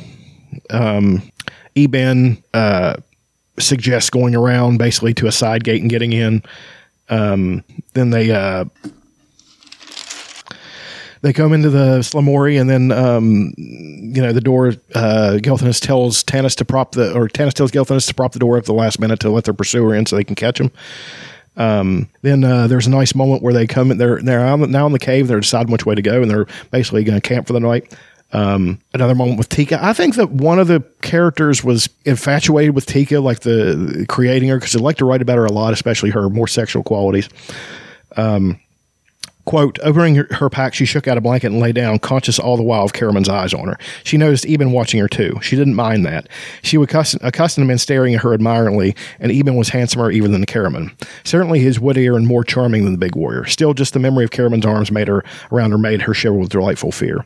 She per- firmly put the memory from her mind and tried to get comfortable." Um, I like this. It's developing Tika's character really well. They, did, I think, I feel they did that really well. Who originally seemed to be kind of a not a throwaway character, but Uh, a side character. Um, then we have a nice exchange between um, Goldmoon and Caramon. She's noticed what's going on between the two of them, so she's going to intercede, I guess. Um, and she takes him like off to the side. Quote, "Tanis tells me you have an older sister," she stated. "Yes," Caramon sta- answered, startled. "Kitiara, though she's my half-sister." Yeah, I think I mentioned that. Goldman smiled and laid her hand gently on Caramon's arm. "I'm going to talk to you like an older sister." I, I kind of, I really like this because it's very warm. You know, you get a, I don't know how they're able to do that. Like that's a, as a writer, you know, they're able to convey such personality between the characters. Yeah, yeah, they're kind of they're two-dimensional sometimes because it's very early and they've not developed them yet.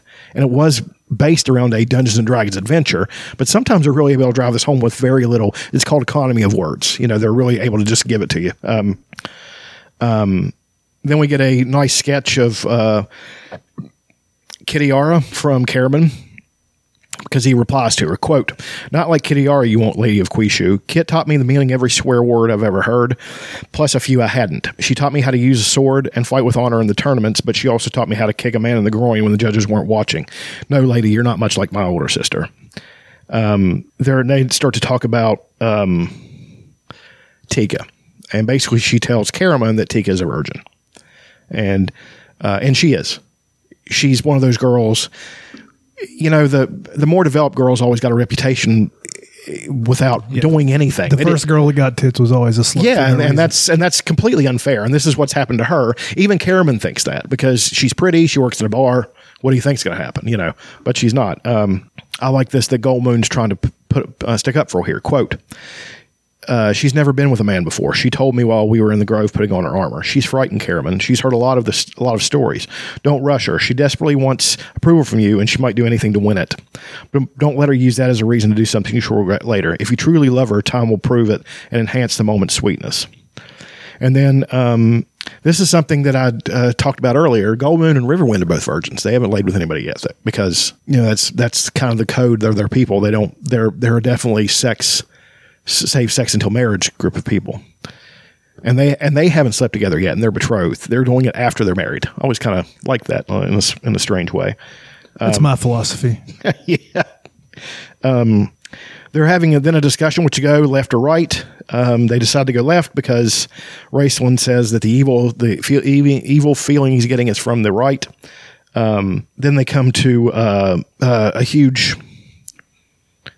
Hold on, let me think. Um, Quote, walking by the light of the mage's staff, the companions followed the dusty, rock-strewn tunnel for several hundred feet, then reached an ancient stone wall rent by a huge hole through which only darkness was visible. Raistlin small light showed, small light showed faintly the distant walls of a great hall. Um, they've come to basically the, the the room where Kith Kanan was buried. Quote, before them was a massive throne ornately carved of granite. Two huge marble statues flanked the throne, their sightless eyes staring forward into the darkness. The throne they guarded was not empty. Upon it sat the skeletal remains of what had once been a male. Of what race, none could say, death being the great equalizer. I, I wonder how they could figure that out. Uh, the figure was dressed in regal robes that, even though faded and decayed, still gave evidence of their richness. richness. A cloak covered the gaunt shoulders. A crown gleamed on the fleshless skull. The bone hands, fingers lying gracefully in death, rested on a sheathed sword. Gilthanas fell to his knees. Kith Kanan, he said in a whisper, we stand in the hall of the ancients, his burial tomb. None have seen this sight since the Elva Claire's vanished in the cataclysm. Um, we get a nice exchange here uh, with... Uh, Tasslehoff, um, quote, what a beautiful sword, Tasslehoff said, his shrill voice breaking the reverent silence. Tanis glanced at him, glared at him sternly. I'm not going to take it, the kinder protested, looking wounded. I just mentioned it as an item of interest. Um, he tells him not to touch it, of course. Uh, it's an it's an enchanted sword, Raistlin finds out. Um, they come to two uh, bronze double doors. Um, then... Uh, uh, Tassel hears a scraping sound. He's, it's coming from the doors. Um, and uh, Tana, this is another point where you find out that Kinder have extremely uh, good hearing, and Tanis has learned to trust it. So he's starting to freak out a little bit because Tasslehoff can hear something coming. Um, it's basically a giant slug. It's probably some monster from the old nineteen seventies and eighties Dragonlance or uh, Dungeons and Dragons, Fiend Folio, all the monsters they have, the monster, you know, the monstrous compendium they used to have with all the monsters in it. This is based on a on a module that they played through. So, you know, all they did was do the adventure and then they wrote something around it. So it was it was a skeleton and then they fleshed it out. So that's that's what's happened. Um, it's um, it spits uh, some liquid. Turns out it's acidic. Uh, but then um, something, the plot thickens. Quote, Tantalus, the scream pierced Tanis's concentration, and he halted, turning back to stare in amazement at the entrance to the hall. It was Laurana. At that moment, the slug, sensing the half-elf, spat the, spat the corrosive of liquid at him. The saliva struck his sword, causing the metal to fizz and smoke, then dissolve in, a, in his hand. The burning liquid ran down his arm, searing his flesh. Tanis, screaming in agony, fell to his knees. Um, like I said, his sword is now useless. They're all trying to fight this thing now, and uh, they're not having much... Uh, much success, so Raistlin thinks this is a good time for this. Quote, Raistlin ran to Fizban's side. Now is the time for the casting of the fireball, old one, he panted. It is. Fizban's fa- face filled with delight. Wonderful. How does it go? Don't you remember? Uh, Raistlin practically shrieked, dragging the mage behind a pillar as, he, as the slug spat another glob of burning saliva into the floor. I used to. Let me see. Fizban's brow furrowed in concentration. Can't you do it? So, um... you know, just another humorous exchange between uh, Fizban and uh, Raistlin. Um, then they run behind the throne trying to get away from the thing, and uh, Tanis, something pretty crazy happens with Tanis. Quote, his hand reached out, grabbing for a huge rock, anything to hurl at the creature, when his fingers closed over the metal hilt of his sword. Tanis nearly dropped the weapon in amazement. The, the metal was so cold it burned his hand. The, gla- the blade gleamed brightly... gleamed brightly in the wavering light of the mage's staff. There wasn't time to question, however. Tanis drove the point into the slug's gaping maw just as the creature swooped in for the kill. Um, that pretty much finishes it off. Um, and he didn't know where he got the sword from. But then here comes uh, Tasslehoff. Quote, I brought you the scabbard, Taz said, holding it up for the sword. Um, they There's an exchange between Gilthanas, Tanis, and Laurana for her Um, you know, putting herself in danger and now all this stuff. Um, Laurana wants to be a, she's, she's been sheltered. She's been trained to fight. All women, elven women are fight, but it's largely ceremonial, even though, uh, they can be just as effective fighters as, I don't think there's much, of course, there's going to be some strength difference between elven males and females, but I think it's less than it is with humans. Like the, the women are very capable, um, as warriors. So um, then we have uh, Tanis finally gets mad at uh, Laurana. He hard, hardly ever yells at her because she, he sees her as very fragile, but this time he's reached his end. Um, quote, you are on your own, he told her quietly as the rest stood up and gathered the things. I can't hang around, hang around you protecting you. Neither can Gilthanas. You've behaved like a spoiled brat. I told you once before you'd better grow up. Now if you don't, you're going to die and probably get all the rest of us killed right along with you. I thought that was a little harsh. Uh, a bit much. Yeah. Um, and then she she takes it kind of in stride. Quote, I'm sorry, Tantalus, Laurana said, avoiding his angry gaze. Tantalus, of course, being his elven name. But I couldn't lose you, not again. I love you. Her lips tightened and she said softly, I'll make you proud of me. Um, then it turns out uh, Tanis basically tells him that he needed a sword and the and the uh, corpse, I guess, of Kith Kanan had handed, handed him the sword. Um Which I thought was kind of cool. Um, okay. We're getting down now to the, uh, we're coming close to the end game now. They're almost inside the, uh, almost inside Pax Tharkas. Um, we have a nice, uh, a nice um, moment of Laurana uh, thinking to herself. Um, I like how they develop characters with by just giving them like a little passage to uh, some some exposition, but not not anything that's too heavy-handed. Quote, Laurana felt fear convulse her limbs as she clung to the wall for support. She longed for Tanis to comfort her and protected her as he had done when they were younger and facing imaginary foes, but he walked to the head of the line with her brother. Each had his own fear to contend with. At that moment, Laurana decided that she would die before she asked for their help. It occurred to her then that she was really serious when she said she wanted to make Tanis proud of her. Shoving herself away from the side of the crumbling tunnel, she gritted her teeth and moved forward. Um... They're now coming into a narrow chamber. Um, they come to a door. There's carving on the doors. It's the royal crest. Um, and it turns out these are the crypt or the royal guard. That's not a good thing because um, Elvin, uh, Elvin, I don't know why this is. I don't know why they'd have undead guarding their tombs, or whatever, because that seems to be an evil thing. But that, but these creatures are. Um, these creatures are dangerous. You know, they're they're they're going to kill you for invading the. You know, they're dead elves, basically, and ghosts. So um, they're all freaking out because these are things are, you know, like the dead in Darkened Wood, and they're trying to run away. And then we have another Fizban moment. Quote, oh, cal- oh, calm down, the old man muttered. Young people, alarmists. He turned around and helped someone answer. It was Goldmoon, her hair gleaming in the light. and her medallion begins to glow. So um, then we get a moment with... Uh, I love all these moments with Fizban. Like, he is, he is such a brief thing about this character. They brought this character into another whole other world that is not Dragonlance. It's not Kryn. It's we'll we'll get into those books too, which I think you are especially going to love, called the Deathgate Cycle. And it's the title's already got me. It's it they're good. Like, it's elves and dwarves and all that stuff, but it's in these wildly different worlds, and the most powerful creatures in it are humans, but they're not humans. You have the Sartan who sing and trace their music in the air, or their magic in the air, and then you have the patrons who are tattooed, and they connect them to do their magic. Equally as powerful, but they, and it's magic of probability. You know, it's really cool. Um, Fizban is are, is in those books, but do, because they were written for another company, Wizards of the Coast, being the assholes of they are, threw a big fit, so they had to change his name to Zifnab, and it was... But he's just just as good in those books, maybe even better than than he's, because he does a lot of fourth wall breaking in those. So um, I can't wait to get to those. Um, but then you have him speaking again to uh, revealing kind of his nature more. Quote, "You're a good man, Tanis Elf Elven," the old maid said softly, "but you worry too much. Now just relax and let us send these poor souls back to their sleep. Bring the others along, will you?" And then he basically um, dismisses them, dismisses these creatures. Um, then there's another set of bronze doors, um, and they come into this column room, uh, twenty, twenty-three columns supporting the ceiling. Um, Flint is really uh, interested in him because it is dwarven work, so he's looking at it. Um, it turns out they come to the end of the chamber. It's a false door, um, and that causes a nice exchange.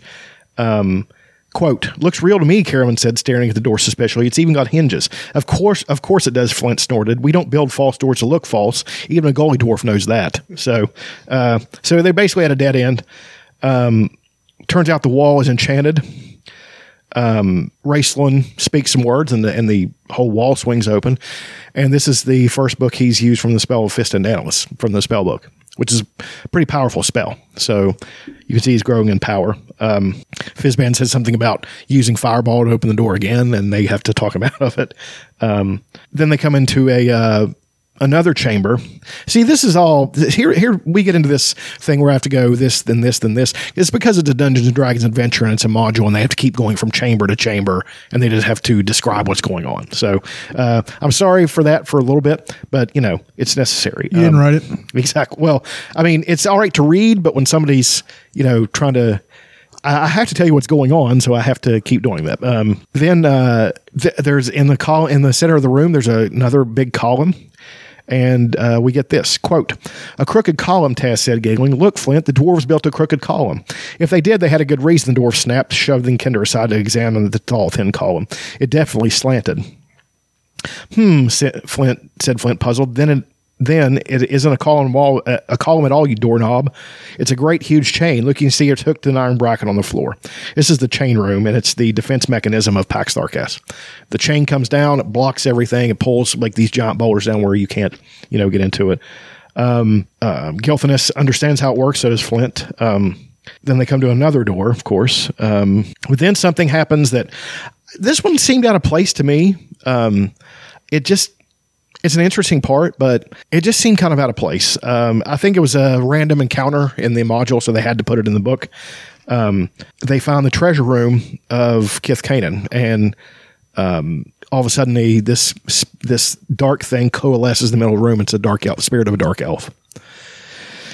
So um, Raistlin says, um, "Yeah, run." There's a description of the uh, of the the drow, as you would call it. Um, Quote, "Even as they fell back, the darkest in the river treasure room took shape, coalescing into the coldly beautiful, distorted features of a female drow, an evil elf of ages past, whose punishment for crimes unspeakable had been execution. Then the powerful elven magic users chained her spirit, forcing her to guard forever the king's treasure. At the sight of these living beings, she stretched out her hands, craving the warmth of flesh, and opened her mouth to scream out her grief and her hatred of all living things." Um... She touches Eben on the cheek. He collapses, screaming. They're trying to get away from her. They're trying to get the close the door. Uh, and then uh, Raistlin basically stands in front of him and is going to stop her himself. And then we have a nice part with him. Um, he, you know, he this is going to be might beyond his powers, but you know he finds his strength inside. We'll find out later on where he gets this from. But quote. Uh, he struggled to blot out the evil memory of the battle that wrecked his body and came close to destroying his mind, but he felt himself losing control. He had forgotten the words. The door trembled. The elf was coming through. Then from somewhere inside the mage came a strength he had discovered within himself only twice before, in the tower, Tower of High Sorcery, and on the altar of the Black Dragon and Zaxaroth. That was a very good part, I thought, of the book.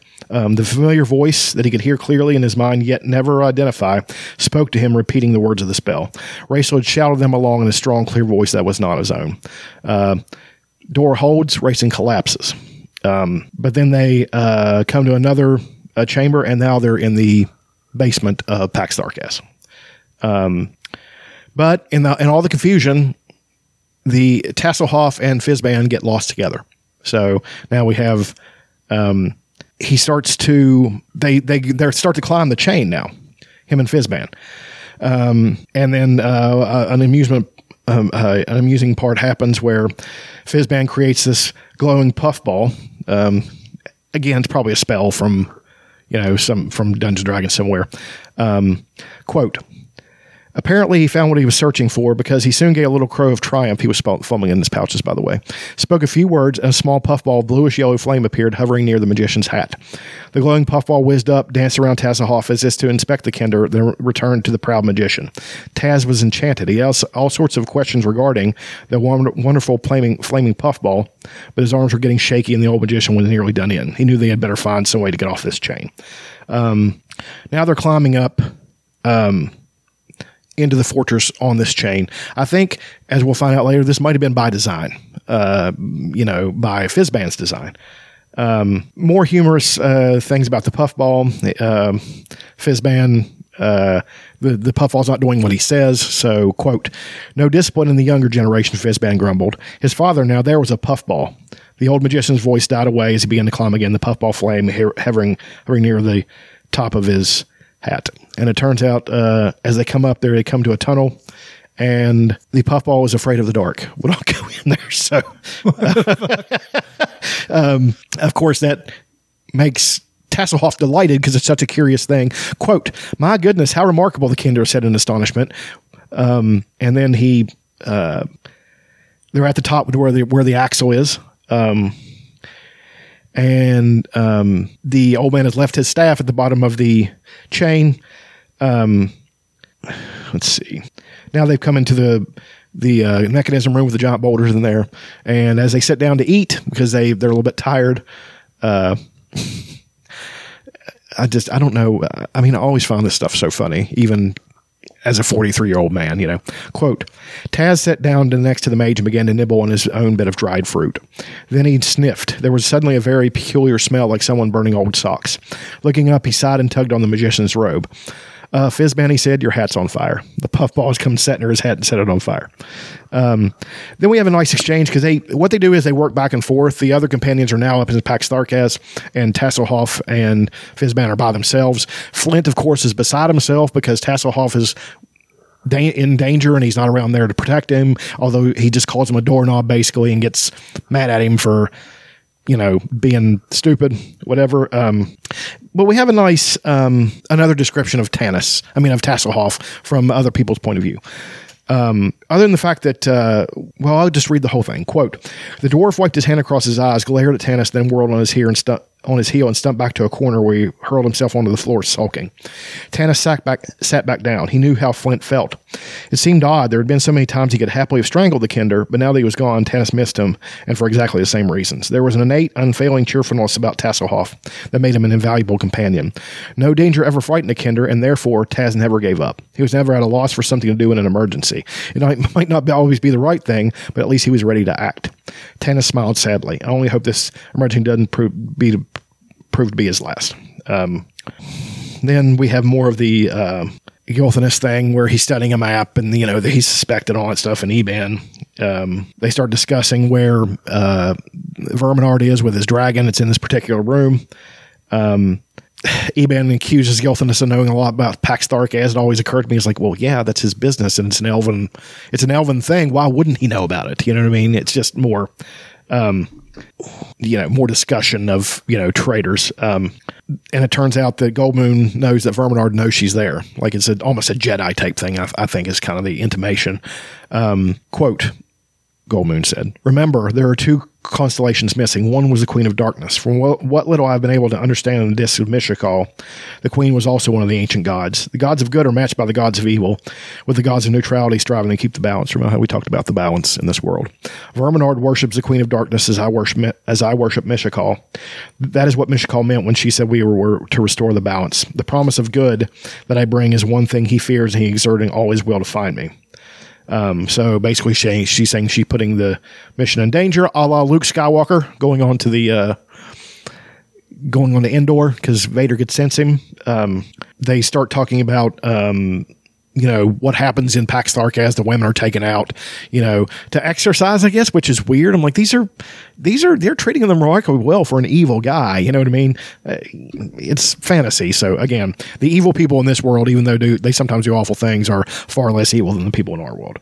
Um, then we get back to uh, Tasslehoff. And uh, see, one thing that bothered me about this book is that it was not uh, printed right. So there should be a gap between the two different parts, the or even sometimes I'll put a little symbol on, on fantasy books between differing points, you know, and they didn't do that with this. And um, sometimes it kind of um, it kind of throws you off some, but uh, but Tasslehoff and Fizban are in the mechanism room, um, and then they have climbed up, um, find a room, uh, just a uh, it looks like an art room. Um, Uh, quote, an ornate throne stood at the at one end of the room. Rare and priceless silver mirrors hung on the walls, arranged so cunningly that no matter where a trembling captive turned, the only image he saw was the grotesque horned helmet of the dragon Hylor glowing at him. That must be him, Tass whispered to Fizban. That must be Lord Verminaard. The kinder sucked in his breath in awe. That must be his dragon, Ember, the one Gilthanas told us about that killed all the elves in Solace. Then we have an introduction to Ember, or his secret dragon, dragon name being Pyros. I always... Uh, Thought he was a cool character. Um, it's uh, as all the dragons are, they're intelligent, so you get to hear get something from their point of view. Quote, Ember or Pyros, his true name being a secret known to only Draconians or to other dragons, never to common mortals, was an ancient, enormous red dragon. Pyros had been had been given to Lord Verminaard ostensibly as a reward from the Queen of Darkness to her cleric. In reality, Pyros was sent to keep a watchful eye on Verminaard, who developed a strange, paranoid fear regarding discovery of the true gods. I don't think that's either strange or paranoid. I mean, I would think that the all these, you know, dragons and gods and stuff would know that he was right. Um, and then we're in, we're introduced finally to another concept that I that they kind of snuck in there, and I never quite got. I mean, I got it later on because it is kind of secret. But there, it turns out they're uh, seeking this guy called the Everman, the Green Gemstone Man. Um, I always thought it was kind of like a thrown-in plot point, as I said, but. Um, Quote, Pyros' mission was to search this part of Ancelon for one man, a man of many names. The Queen of Darkness called him Everman. The dragons called him Green Gemstone Man. His na- human name was Berem. And it was because of this unceasing search for the human Berem, they didn't really need to say Berem again, that Pyros was present in Verminaard's chamber this afternoon when he would have much preferred to be napping in his lair. Um, uh, one of the... I like this exchange between Verminaard and... And keep in mind that, Verma, uh, that Pi, uh, Ember, or... Pyros is in his dragon form, so he's gigantic. I think that uh, red dragons are second only to gold dragons in size, like, and not by much. They're they're like, as we've said before, for each evil dragon, there is a good dragon that reflects them. You know, so you have gold for red, um, silver for blue, you know, all that stuff. So um, I, I always like this. Uh, he, but they're so powerful magically, and he, I like this. Um, They get in, he, Ember or Pyros accidentally knocks over a vase or something and uh, with his tail. So Verminaard gets mad. Quote, transform yourself before you wreck the place, he snarled. Pyros opened one eye, regarded Verminaard coldly for a moment, then grudgingly rumbled a brief word of magic. The gigantic red dragon began to shimmer like a mirage, the monstrous dragon shape co- condensing into the shape of a human male, slight of build with dark black hair, a thin face, and slanting red eyes. Dressed in crimson robes, Pyros the man walked to a desk near Verminaard's throne. Sitting down, he folded his hands and stared at Verminaard's broad, muscled back with undisguised loathing. Um, then Fewmaster Toede shows up. Remember the hobgoblin guy from Solace? How this guy ever got a fucking job in this in this army, I will never know. He seems to be quite the bumbler. Um, so he shows up. Um, he, they're talking about the plan and what's going on with, you know, finding the, you know, it, what's going on with the armies and stuff. Then we get a nice, uh, more direct uh, description of Verminaard, which is a good one. Quote, Verminaard was an imposing figure, tall and powerfully built. He wore dark, dark night blue dragon scale armor trimmed in gold. The hideous mask of a dragon high, high lord covered his face. Moving with a grace remarkable in such a large man, he leaned back comfortably, his leather-encased hand absently caressing a gold-black trimmed mace by his side. Um, Verminaard uh, is now, you get to see things from his point of view. Um, he, He consents Goldmoon coming closer, and that's making him freaked out. Again, I don't understand how these other, other evil characters can't sense, especially a dragon can't sense this cleric. I guess they don't really care. The dragon didn't really care because that's not actually his mission to care about this guy. The dragon care less about the guy. It's his dragon, but that dragon, given the opportunity, would turn around and burn and eat his ass anytime she want, he wanted. So, um...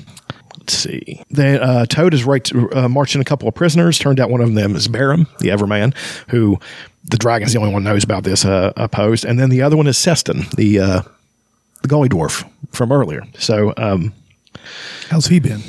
Well, we'll um, we'll find out. But we get a description of uh, Berem. He was tall, about fifty. Quote: He was tall, about fifty human years old. His hair was white, and his clean-shaven face brown and weathered, streaked with lines of age. He was dressed like a beggar, which is probably what he was, Verminaard thought in disgust. There was certainly nothing unusual about him except for his eyes, which were bright and young. His hands, too, were those of a man in his pride, probably elven blood. They think he's feeble-minded, and then they just basically... Um, I like that uh, Verminaard basically talks shit to Toad right here because I never liked Toad. Quote, so you've captured a, a gully dwarf and a spy who can neither hear nor speak, Verminaard said caustically. Well done, Toad. Perhaps now you can go and pick me out a, pick me a bouquet of flowers. If that is your lordship's pleasure, Toad replied softly, bowing. Man, what a he's a real Ted Cruz. Um, yeah, Toad Cruz. There we go. Nailed it. Um, and we get to see how uh, Sestun is doing. Not good. Um They're trying to take him out of the room, but he's crying and won't move because he's absolutely uh, – well, actually, he's fainted now because he was hearing he was to feed the dragon. So basically, they're going to feed Golly Wolf to, to the dragon. But as we discussed later, dragons won't eat gully dwarves to be like uh, one of us eating a rat.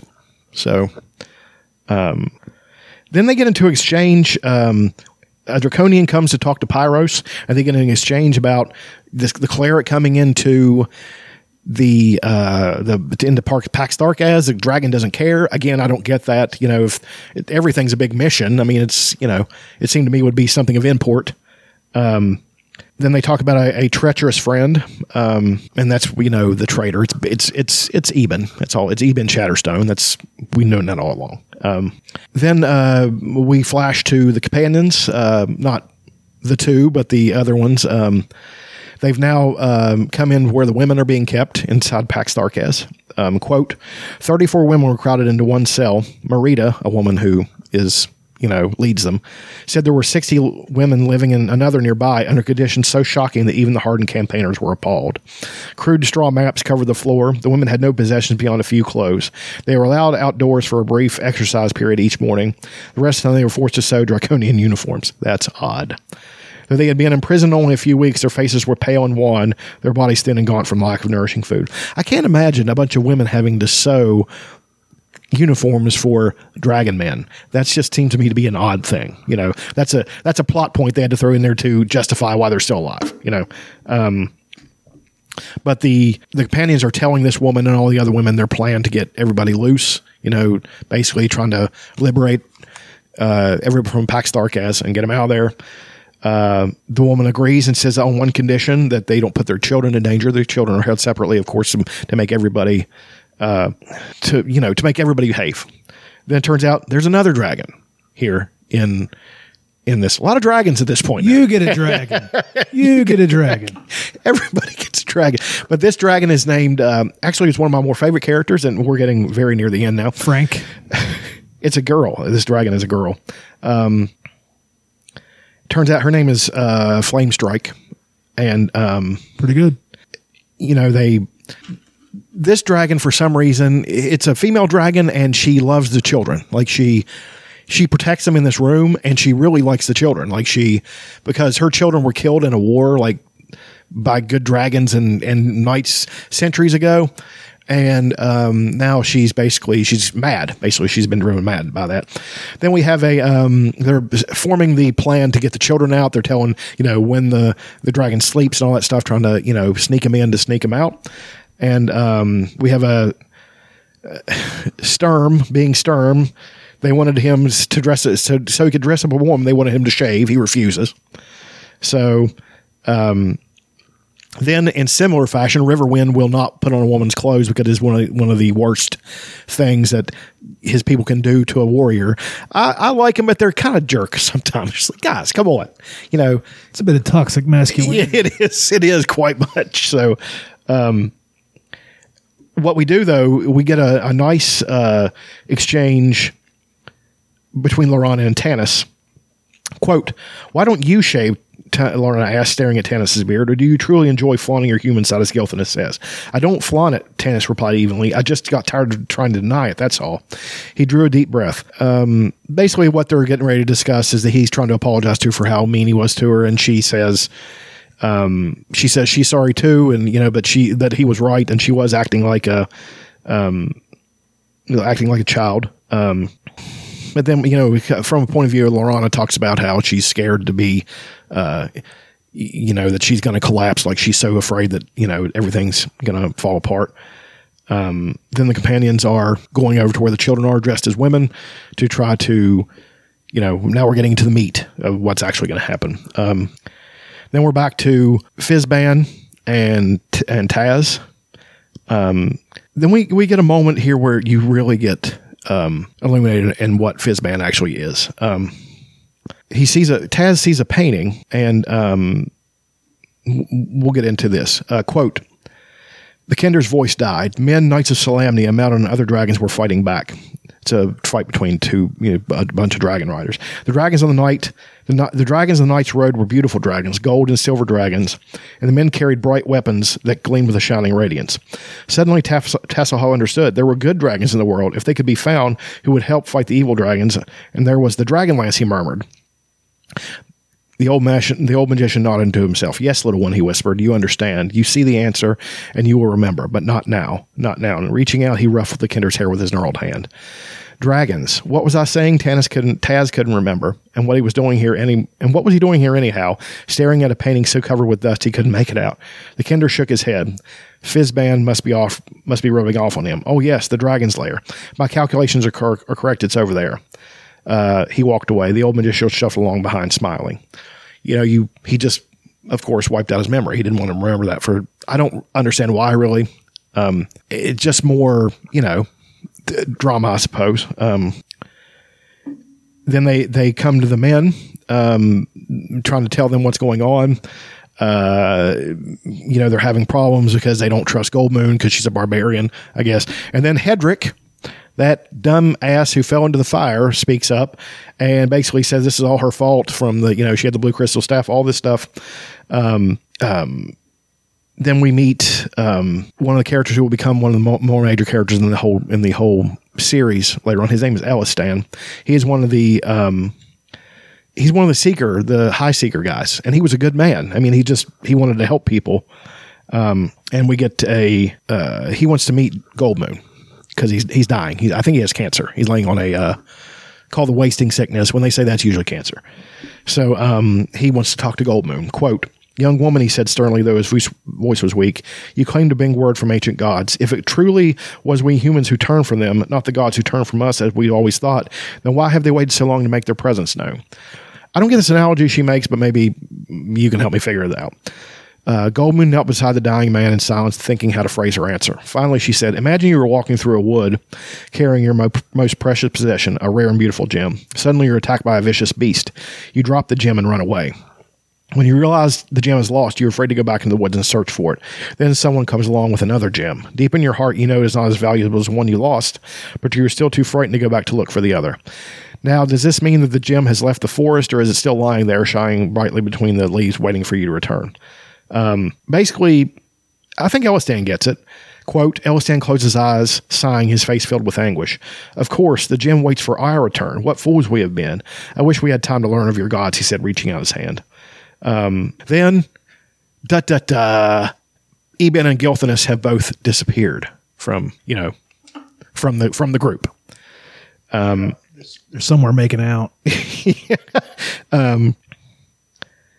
Then uh, basically it's you know Ember Pyros the dragon is sitting there talking to a figure, and it, it throws his head. It, throws his hood back, and it's it's Eben, and Taz recognizes him and, you know, freaks out, but they don't tell you who it is till later because they're still trying to, you know, carry that whole plot point along. Um, he tells them what's going to happen, that they're going to free the women and children to run into the mountains. Um, then he tells, uh, but he tells Pyros that he's found Eben, the uh, the green gemstone man. Um, and then we get a nice, uh, we get a nice... thing with Tasslehoff, um, something he's talking about, something his father said, because he's miserable now, and uh, he's starting to see how serious this all is. You know, he's very happy-go-lucky. He's almost like a child, but now all this stuff is starting to dawn on him. Um, quote, "I'm not supposed to be the one that thinks. I just come along for the fun. We can't warn Tanis and the others because we don't know where they are. If we start wandering and looking for them, we might get caught and only make things worse." He put his chin in his hand. "You know," he said with unusual somberness, "I once asked my father why kinders were little, why we weren't big like humans and elves. I really wanted to, he be, to be big," he said softly, and for a moment he was quiet. "What did your father say?" asked Fizban gently. "He said kindreds were small because we were meant to do small things. If you look at all the big things in the world closely," he said, "you'll see they're really made up of small things all joined together. That big dragon down there comes nothing comes to nothing but tiny drops of blood, maybe. It's the small things that make the difference." I always thought... Uh, so he says the small, small thing they're going to do is res- rescue Sestun, because Taz always liked Sestun. You know, he took all of the abuse he got with just such... G- uh, gentle good well not gentle good humor with such stoicism that uh, that uh, you know that Tasslehoff really started to like him. All the companions like the Gully Dwarf. Um, then they both uh, Eben comes back to the companions. Um, then we get another thing where they don't trust each other. Raistlin isn't trusted now. Um, you know they all get in a big argument. Um, then uh, they all go to sleep for the night, I guess. And then we're back to Tasslehoff and Fizban. And um, and then they're discussing what they're going to do. So um, Tasslehoff says that we should throw a rope down to him. The dragon is asleep right now. Uh, they're still up in the gallery where they can see, and the dragon's still asleep. Um, but uh, Fizban says he has a better idea, um, and he says he's just going to float him up. But uh, the, he he uses the spell, and the dragon starts to float up asleep. And, and, and Tasslehoff says, "What are you doing?" He's like, "Oh, I'm sorry. I missed my aim." So he starts to bring him up. Um, they, they get Sestun out. Um, but Verminaard comes walking back in, and, um, they start arguing, the dragon and the, and the, uh, and the, uh, and the dragon high lord. Um, quote, "Then something really funny and also awful happens. Quote, 'Do not trouble yourself, my lord,' Pyros began, then stopped abruptly, staring at something very strange. 'Trouble myself, Verminaard fume. Why should I?' He stopped too. The object at which both stared was drifting down through the air, gentle as a feather. Fizban's hat." Fizban's dropped his hat when he's hanging above him. So he's put all their lives in danger. Um, you know, then it goes back to the other companions, and they're talking more of, uh, you know, what they're going to do. Um, Then the women are going over. They're going to go over and get the children. Um, there's a couple Draconians guarding the door. Um, they kill the Draconians, um, but then they come into the where the uh, where Flamestrike is. Uh, Matafleur, who is all the dragons have two names for some reason. Um, and then we're back to the aftermath of Fizban's hat dropping. Um, quote, "Spies!" yelled Verminaard in a rage, pointing up to the balcony. "Capture them, Ember. I want them alive." "Alive," the dragon repeated himself. "No, that could not be." Pyros recalled the strange sound he had heard last night. He knew without a doubt these spies had overheard him talking about the green gemstone man. He's going to have to kill him. So they just all start running. Fizban tells them to run.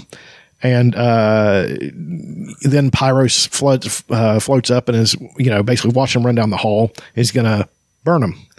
Um, and it's... Uh, it, Here, it's a really cool part. Um, quote, "Tasslehoff heard a great intake of breath, in, uh, breath into a giant body, then flames crackled and burned around him. The darkness vanished, driven away by the fire's flaring light, but to his amazement, Tanis wasn't touched by the flame. Taz wasn't touched by the flame, sorry. He looked at Fizban, hatless, running next to him. They were in the gallery, still heading for the double doors." Um, and it can, you know, they're basically should be dead, but for some reason the flames aren't touching them. And it's Fizban making the, which is an incredibly powerful spell to deflect dragon magic. So this guy who can barely seem to, you know, he, he can't even keep his hat from falling off his head when he's doing that. Can't find his ass with both hands. Exactly. Um, you know, has now protected them from dragon fire. Um, they run into the mechanism room. Um, and they think they're safe, and then the dragons, uh, then the dragon is on him. Um, quote, Sestun looked dubiously at Tasslehoff, but just then the dragon's huge claw appeared through the wall. The Kinder and the Gully Dwarf turned and ran after the old magician. Um, the dragon is battering this, the wall down to get to him now. Um, quote, flames billowed out, out from the dragon's nose and mouth. The blast from the heat alone nearly knocked Tasslehoff off the chain, but once again, the fire burned all around him and did not touch him. Fizban cackled with delight. Quite clever, old man, said the dragon angrily, but I too am a magic user and I feel you weakening. I hope your cleverness amuses me all the way down.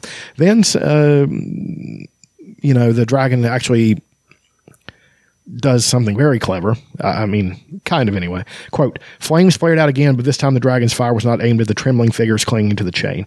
The flame struck the chain itself, and the iron links began to glow red hot as the, at the first touch of the dragon fire. Pyros breathed again, and the links, links burned white hot. The dragon breathed a third time. The links melted. The massive chain gave a great shudder and broke, plunging into the darkness below. Pyros watched as it plummeted down. Then, satisfied that the spies would not live to tell their tale, he flew back to his lair where he could hear Verminaard shouting for him. In the darkness left by the dragon, the great cogwheel, free of the chain that had held it in place for centuries, gave a groan and began to turn. Um, you know, they're falling now. Uh, Sestun, uh, Tasslehoff, and Fizban. Uh, then we're back to, uh, we finally get a look at Matafleur or uh, Flamestrike, the other dragon.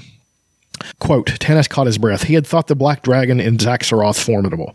He was truly awed at the massive size of this red dragon. Her lair was enormous, probably over one hundred feet in diameter, and the dragon stretched the length of it, the length of it, the tip of her long tail lying against the far wall. For a moment, the companion stood stunned, with ghastly visions of the giant head rising up and searing them with the burning flame breathed by red dragons, the flames that had destroyed Solace. Uh, you just get a, there's more, the, a real good description of, it's one of the better descriptions uh, in the whole, in this whole book. Quote, the great head that lay on the cold stone floor was lined and wrinkled with age, the brilliant red skin grayed, grayish and mottled. She breathed noisily through her mouth, her jaws parted to reveal the once sword-sharp teeth now yellowed and broken. Long scars rang along her sides. Her leathery wings were crack, were dry and cracked. Um, Tanis actually feels pity for the dragon. And, um, you know, it's she's old and she's she's not treated well. Like, I think she's kept in this room, you know, just to keep everybody in line to, you know, it's a threat to, to your, your, this dragon will eat your children, you know, blah, blah, blah, this and that. But she would never think of uh, hurting them. And then the dragon wakes up. Um, quote, is it time for breakfast already, Marita? Matafleur, Flamestrike being her name to common mortals, said in a sleepy, husky voice. Yes, we're just a bit early today, dearie, Marita said soothingly, but there's a storm brewing and I want the children to have their exercise before it breaks. Go back to sleep. I'll see that they don't wake you on their way out. Um, I, and there's something that's, uh, you know, you start to really, I, I like this dragon. Um, she might be an evil dragon, quote unquote, but she's. As far as dragons go. Yeah. Well, I mean, you have good dragons. She's an evil dragon, but she's. Uh, she actually even worried about one little kid. Quote, the little ones had a restful night, the dragon murmured, apparently drifting off to sleep again. See that they don't get wet if it does storm, Marita, especially little Eric. He had a cold last week. But then um, something happens to, you know, there, there was going to be a, all get off scot-free. And then, of course, the plot thickens, as it does in these books. Quote, at first, he thought, uh, Tanis, thought it was his imagination, that his nervousness was making him hear a buzzing sound in his head. But the sound grew louder and louder, and Sturm turned, staring at him in alarm. The buzzing sound increased until it was like a thousand swarming locusts. Now the others were looking back, too, all of them staring at him. Tanis looked at his friends helpless, helplessly, an almost comic look of confusion on his face. It's the sword. Um, it's, a, it's, a, it, it's a magic sword that reacts in the... Um, in the presence of a dragon. And Raistlin just now remembers that the sword is called Worm Slayer. It's the famed magical sword of Kith Kanan.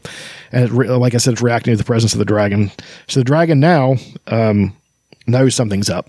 Quote, who have you brought, Marita? Matafleur's voice was filled with menace. I hear a sound I have not heard in centuries. I smell the foul smell of steel. These are not w- the women. These are warriors. So then... Um, the sword starts to throw out a brilliant white light that actually hurts the dragon. And they tell, they tell Marita and the other one, run, get the children, you know, we got to get them out of here. Um, and they're wrapping the kids up. Um, but one of the kids comes up, quote, "Hey, you, don't hurt our dragon," one little boy yelled. Leaving his place in line, the child ran up to Tanis, his fist raised, his face twisted into a snarl. And then they get, they're getting the kids out of there. Um, you know, it was a sad thing. And you get uh, this, you feel really bad for the dragon now because she starts to really rack them, them taking the children away. Quote, "Don't fight my children. Please, it is me you want. Fight me. Don't harm my children." Tanis realized the dragon was back in her past, reliving what ter- whatever terrible event had deprived her of her children. Um, and she's completely freaking out. Um, but now, once the kids are out, uh, the dragon starts to not be so scared. Quote, "The dragon no longer feared its magic," talking about a sword. "She knew only knew that her children were gone and she must kill those responsible. She lunged directly at the warrior with the sword as he began to run toward the tunnel. Then darkness descended upon her, darkness so deep Matafleur thought for a horrible moment she had lost the sight of the other eye. She heard whispered words of magic and knew the hu- robed human had cast a spell. 'I'll burn them,' she howled, sniffing the smell of steel through the tunnel. 'They will not escape.' But just as she sucked in a great breath, she heard another sound, the sound of her children. 'No,' she realized in frustration, 'I dare not. My children, I might harm my children.' Her head dropped down on the cold stone floor." Um, they're getting all the kids out, and we get... Um, then they hear the, the mechanism, the chain come down, and they, they're wondering what's going on. And uh, Flint, of course, has something to say. Quote, "I'll bet my beard," he said gloomily, "that Tasslehoff's involved." Um, okay. Then we're back to Tasslehoff and Fizban. Um, they're they're falling through the air. Um, quote, "Tasslehoff, clinging uselessly to the chain, tumbled through the darkness and thought, 'This is how it feels to die.' It was an interesting sensation, and he was sorry he couldn't experience it longer. Above him, he could hear Sestun shrieking in horror. Below, he heard the old mage muttering to himself, probably trying one last spell. Then Fizban raised his voice.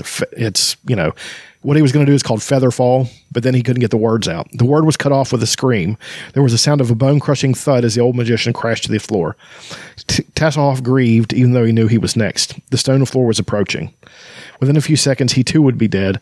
Then it was snowing. At least that's what, what the kinder thought. Then he realized with a shock that he was surrounded by millions and millions of feathers, like an explosion of chickens.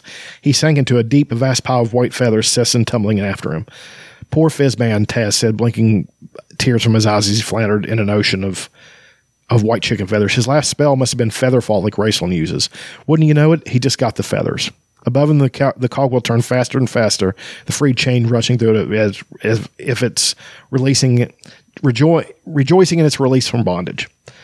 Um, you know, that's a, a good part. What basically what had happened was is that he was trying to do that spell, and he saved Sestun and Tasslehoff by the chain following, falling into a bunch of feathers, you know, so they didn't get killed, but he got killed. So, or did he? No. um, then Berem and uh, Eben is trying to get Berem out of the. Um, Eben is trying to get Berem out of the fortress with all this stuff going on. For for that's what the dragon told him to do. Um, uh, Hold on for a second. This is the side mission, of course. And then, though, uh, Verminaard sees what's going on, and then um, th- they're now going to go deal with everything. So that's not a good thing. This would be a moment where you'd hear a swell of dramatic music. Quote, "The dragon high lord ran to the ledge as Pyros dropped past him. Verminaard climbed swiftly and skillfully on the dragon's back. Though separated, separated by mutual distrust, the two fought well together. Their hatred for the petty races they strove to conquer, combined with their desire for power, joined them on a bond much stronger than either cared to admit. 'Fly,' Verminaard roared, and Py- Pyros owned into the air." We're, basically, they're getting ready to kill everybody. Um, the companions are trying to get... Um, trying to get all the people to, to the gates before everything can happen. They're in this open courtyard, and that's where all this shit is hitting the fan. Um, Sturm sees uh, Eben, um, and he's going to go kill him. Um, and then we get uh, the first description of what makes Berem so unique. Quote, "The man's shirt had been torn open in his wild flight from the mines. Impaled in the man's flesh in the center of his chest was a brilliant green jewel. Sunlight flashed on the gem that was as big around as a man's fist, causing it to gleam with a bright and terrible light, an unholy light." Um, you'll understand what this is later. Again, I'm anxious to read this again, too, because I didn't quite get it the last time around what his significance is. It is significant. Like, I think that his... creation was allowed was what allowed Takisis to come back into the world and start you know, the Queen of Darkness doing what she did. Um, but then um, things go south for the two guys pretty quickly. Quote, the boulders began to fall just as Eben and Berem arrived at the gates. Eben shrieked in terror, instinctively and pitifully raised his arm to shield his head. The man next to him glanced and, uh, up and, it seemed, gave a small sigh. Then both were buried under tons of cascading rock as the ancient defense mechanism sealed shut the gates of Pax Tharkas. Um, now that we have one of the, we're coming to almost the very end, we're having a, a really great moment. This is one of the best written moments of this book, um, this this final, you know, final act. Um, quote, this is your final act of defiance, Verminaard roared. His speech had been interrupted by the fall of the rocks, an act that only enraged him more. I offered you a chance to work to for the, further the glory of my queen.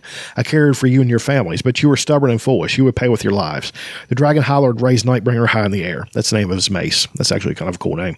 I'll destroy the men. I will destroy the women. I will destroy the children. Um, that was the wrong thing to say, because now we see... Uh, Pyros and Vermin are getting ready to swoop down on them, but they're interrupted. Quote, sweeping up into the sky from the pile of rubble made when she crashed out of the fortress, Matafleur straight, flew straight at Pyros. The ancient dragon sunk deeper into her madness. Once more, she relived the nightmare of losing her children. She could see the knights upon the silver and golden dragons, the wicked dragon lances gleaming in the sunshine. In vain, she pleaded with her children not to join the hopeless fight. In vain, she sought to convince them the war was at an end. They were young and would not listen. They flew off, leaving her weeping in her lair. As she watched in her mind's eye the bloody final battle, she saw as she saw her children die upon the dragon lances, she heard Vermin. Bernard's voice. I will destroy the children. And as she had done so many centuries before, Matafleur flew out to defend them. Now we're getting a dragon attack. Two dragons fighting, which is a pretty great thing. Um, you know, this, this whole passage is great, so I'm just going to go ahead and uh, give it all to you. Quote, Pyros, stunned by the unexpected attack, swerved just in time to avoid the broken, yet still lethal teeth of the old dragon aiming for his unprotected flanks. Matafleur hit him with a glancing blow, tearing painfully into one of the heavy muscles that drove the giant wings. Rolling in the air, Pyros lashed out, lashed out the passing Matafleur with a wicked taloned forefoot, tearing a gash in the female dragon's soft underbelly. In her madness, Matafleur did not even feel the pain, but the force of the larger and younger male's dragon blow, dragon's blow knocked her backwards in the air. The rollover maneuver had been an instinctive defensive action on the part of the male dragon. He had been able to gain both altitude and time to plan his attack. He had, however, forgotten his rider. Verminaard, riding without the dragon saddle used in battle, lost his grip on the dragon's neck and fell to the courtyard below. It was not a long drop, and he landed uninjured, only bruised and momentarily shaken. So now we've got uh, Verminaard um, falling to the fell to the ground, and he's getting up, and he's got he's going to fight. Um, he's going to fight these four people. Um, we have a, a moment, uh, with Laurana, who's now, you know, they kind of uh, forgot her, and, and she got kind of lost in the shuffle, I think, in this part a little bit, but, uh, they, I think they knew that, so they tried to bring her back in. Quote, the companions became separated in the crowd. Laurana was cut off from everyone. Gilthanas had tried to stay near her, but he was carried off in the mob. The elf maiden, more frightened than she believed possible and longing to hide, fell back against the wall of the fortress, her sword in her hand. As she watched the raging battle in horror, a man fell to the ground in front of her, clutching his stomach, his fingers red with his own blood. His eyes fixed in death seemed to stare at her as his blood formed a pool at her feet. Laurana stared at the blood in horrid fascination, then he heard a sound... Then she heard a sound in front of her. Shaking, she looked up directly into the hideous reptilian face of the man's killer. It's a Draconian. Um, she actually, uh, she has a, uh, her sword on her, of course, so she fights to defend herself. Quote, Laurana plunged her weapon into the Draconian's body, feeling the sharp elven blade penetrate both armor and flesh, hearing bone splinter and the creature's last gurgling scream. It turned to stone, yanking the sword from her hand, but Laurana, thinking with a cold detachment that amazed her, knew from from hearing the warriors talk that if she waited a moment, the stone body would turn to dust, releasing her weapon. The sound of battle raged around her, the screams, the death cries, the thuds and groans, the clash of steel, but she heard none of it. She waited calmly until she saw the body crumble. Then she reached down and, sifting the dust aside with her hand, she grasped the hilt of her sword and lifted it into the air. Sunlight flashed on the blood-stained blade. Her enemy lay dead at her feet. She looked around but could not see Tanis. She could not see any of the others. For all she knew, they might be dead. For all she knew, she might she might herself be dead within the next moment. Laurana lifted her eyes to the sun-drenched blue sky. The world she... The world she might soon be leaving seemed newly made. Every object, every stone, every leaf stood out in painful clarity. A warm, fragrant southern breeze sprang up, driving back the storm clouds that hung over her homeland to the north. Laurana's spirit, released from its prison of fear, soared higher than the clouds, and her sword flashed in the morning sun. That's a very well-written passage.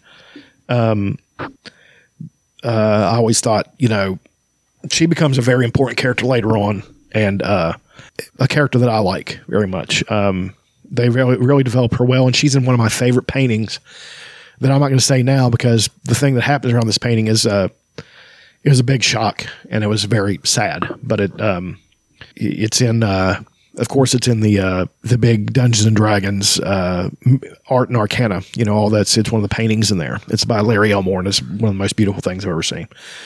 Um, now we have the fight between Verminaard and the Pandas, and this is where Verminaard actually shows that he's kind of a badass. Quote, Verminaard studied the four men as they approached him. These were not slaves, he realized. Then he recognized them as the ones who had traveled with the golden-haired cleric. These, then, were the ones who had defeated Onyx and Zaxaroth, escaped the slave caravan, caravan and broken into Pax Tharkas. He felt as if he knew them. The knight from that broken land of past glories, a half-elf trying to pass himself off as a human, a deformed, sickly ma- magician, and the mage's twin, a human giant whose brain was probably as thick as his arms.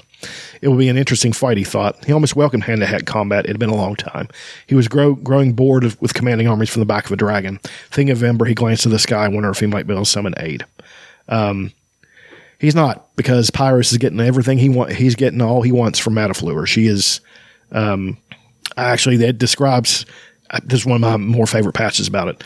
Uh, quote, Matafleur had been fighting battles when Pyros was still in the egg. What she lacked in strength, she made up for in guile and cunning. The air crackled with flames. Dragon blood dropped down like red rain. That's an awesome passage. Just imagine those two going at it. And I like the fact that even though she's old and stuff, she's very cunning. She knows what she's doing, and, you know, she's not giving anything up to a dragon who's younger and bigger and stronger than her, because she's just really good at fighting. Um, the uh, companions advance on Verminaard now. Quote, and so the four came forward, spreading out to outflank him, since he had nothing to set his back against. Crouching low, Verminaard swung Nightbringer in an arc, keeping them back, forming his plans. He must even the odds quickly. Gripping Nightbringer in his right hand, the evil cleric sprang forward from his crouched stance with all the strength in his powerful legs. His sudden move took his opponents by surprise. He did not raise his mace. All he needed now was his deadly touch. Landing on his feet in front of Raistlin, he reached out and grabbed the grasped magic user by the shoulder, whispering a soft prayer to his dark queen. Raistlin screamed. His body pierced by unseen, unholy weapons, he sank to the ground in agony. Caramon gave a great bellowing roar and sprang at Verminaard. But the cleric was prepared. He swung the mace Nightbringer and struck the warrior a glancing blow. Midnight, Verminaard whispered, and Caramon's bellow changed to a sound of panic as the spellbound, spellbound mace blinded him. Um, he's giving them all they want. Like, he's... It's four on one, and he's already taken two of them out. And, you know... Um, there's a book about Verminaard called Behind the Mask, and I remember it being a pretty good book, um, and...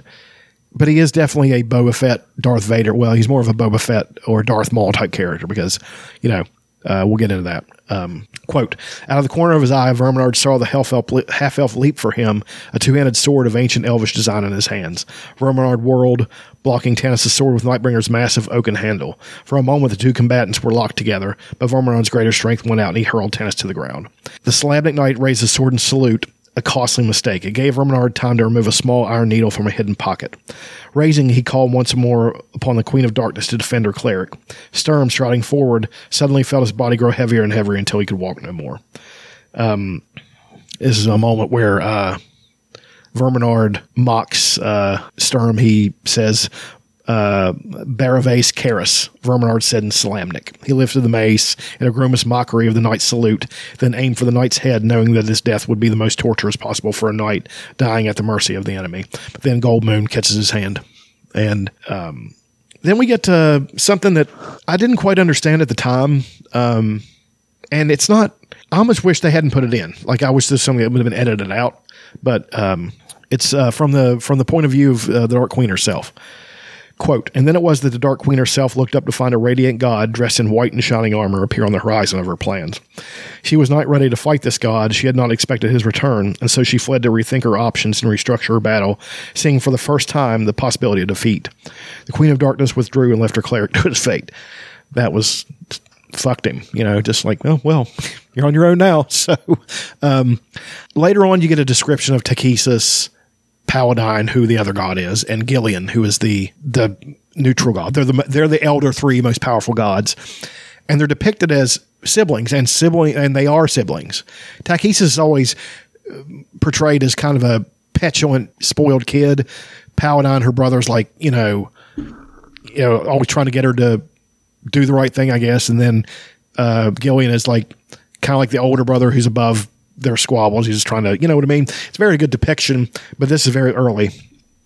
Um, and uh, I wish they might have gone back and rewritten it, like with more of that in mind, as opposed to just kind of a, a sketch of the two gods. You know what I mean? So um, then uh, Goldmoon has distracted Verminaard long enough, and they're finally able to overcome him. Um, let's see. Okay. Quote, just as Vermin- Verminaard's hand closed over the visor of his helmet, the magic blade of Kith Kanan pierced his arm and slid into his back.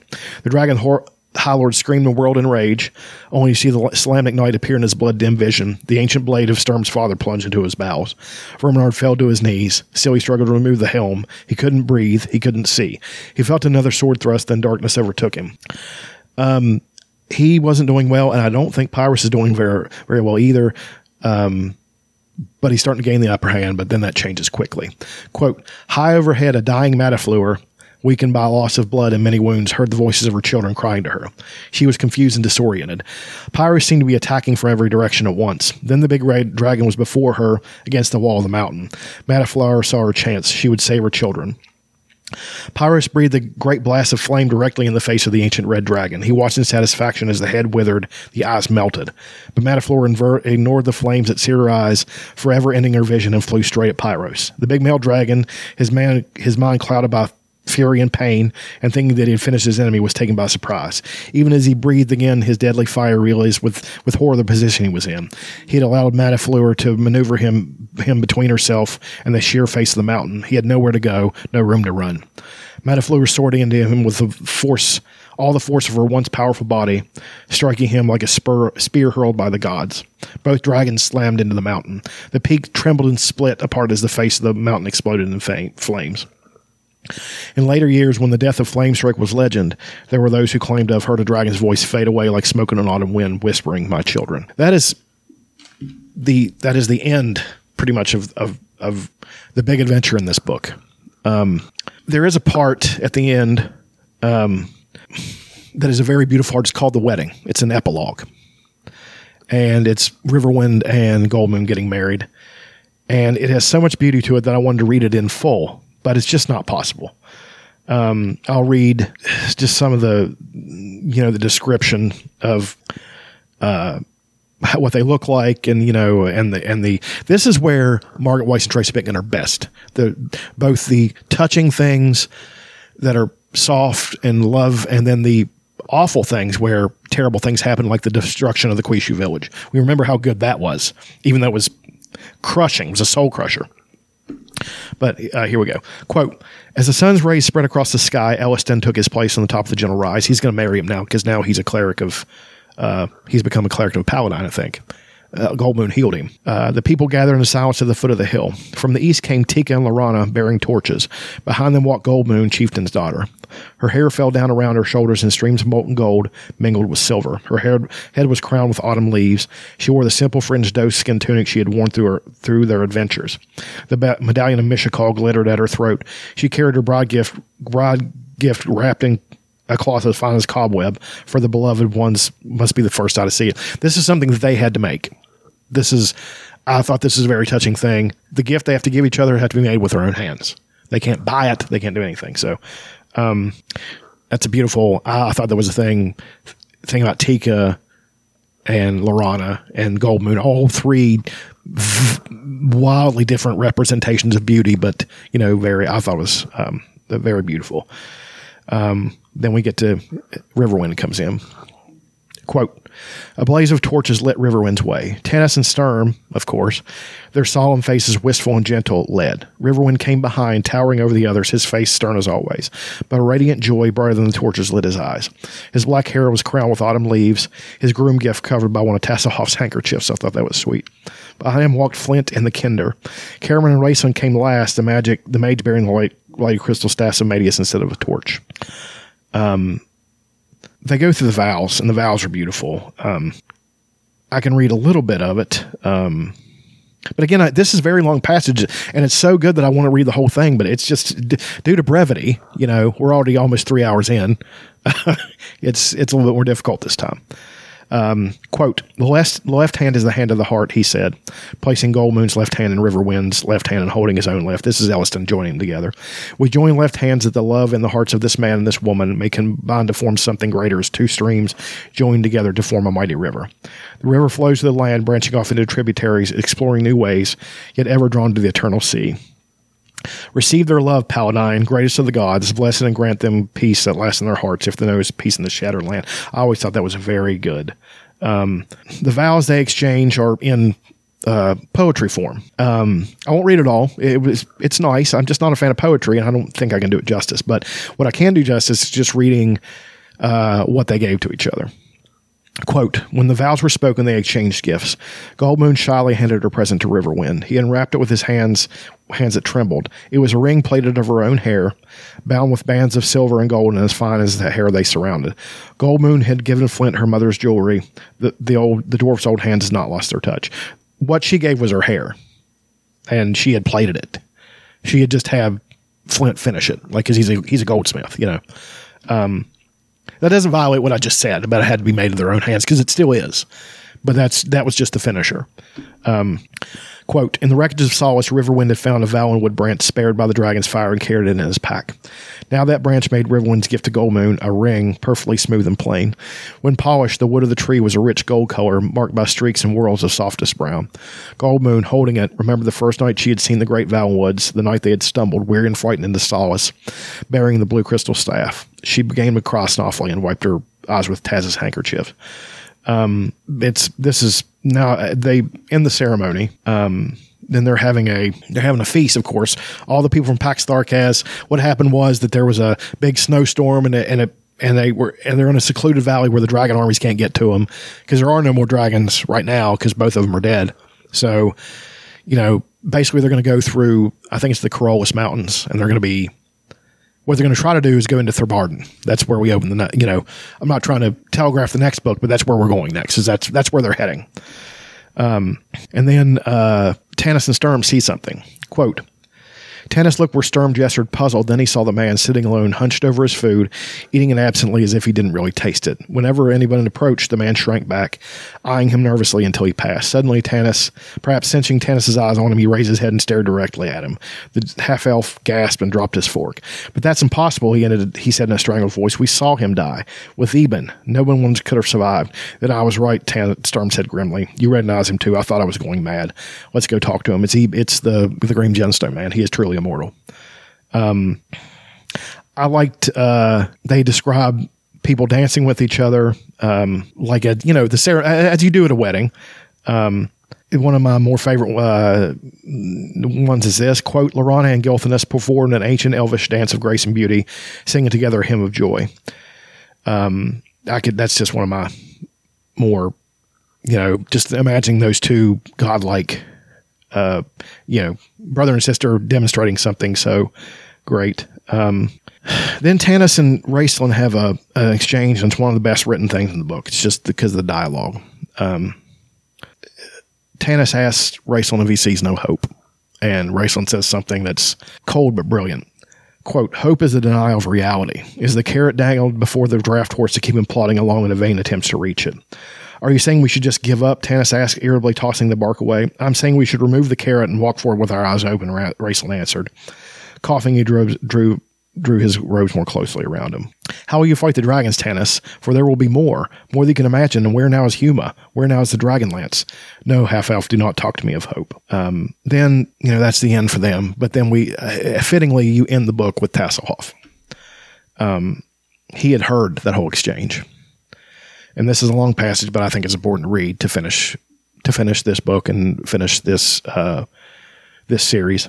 Quote, Tasslehoff sank back into the soft grass beneath the pine trees. No hope, the Kenner repeated bleakly. Sorry he had followed the half-elf. I don't believe it, he said, but his eyes went to Tanis, staring at the stars. Tanis believes that Kenner realized, and the thought filled him with dread. And ever since the death of the old magician, an unnoticed change had come over the Kenner. Tasslehoff began to consider this adventure was in earnest. that it had a purpose for which people gave their lives. He wondered why he was involved, and perhaps and thought perhaps he had given the answer to Fizban. The small things he was meant to do were more important somehow in the big scheme of things. But until now, it never occurred to the Kinder that this all might be for nothing, that it might not make any difference, that they might suffer and lose people they loved like Fizban, and the dragons would still win in the end. Still, the Kinder said softly, "We have to keep trying and hoping. That's what's important, the trying and the hoping. Maybe that's the most important of all." Something floated down gently from the sky, brushing past the Kinder's nose. Taz reached out and caught it in his hand. It was a small white chicken feather. That's the end of the book. Pretty that, cool. That was, this has been, it's been a rough uh, beginning because I wasn't familiar with the format uh, quite yet. And I had uh, some rough times in episode three, especially. There was, should have only been three. But I felt it was necessary to end that one so I could finish the book properly and do it and do it justice at the end. And because it was, I knew, especially with the wedding and the end of the book, was such a beautiful thing that had to be done. And then the, you know, just the, all the good stuff with Tasslehoff and Fizban, and then that good fight. I just thought that was, it was best to do it that way. So I hope you guys have enjoyed this. And uh, the next book we'll be doing is the sequel to this called Dragons of Winter Night. And it's my favorite in the series. It's the Empire Strikes Back of the Dragonlance Chronicles. That means everything goes to hell. That usually means it's the most compelling. So you guys come back uh, next week and we'll start reading that one. And thanks for joining me.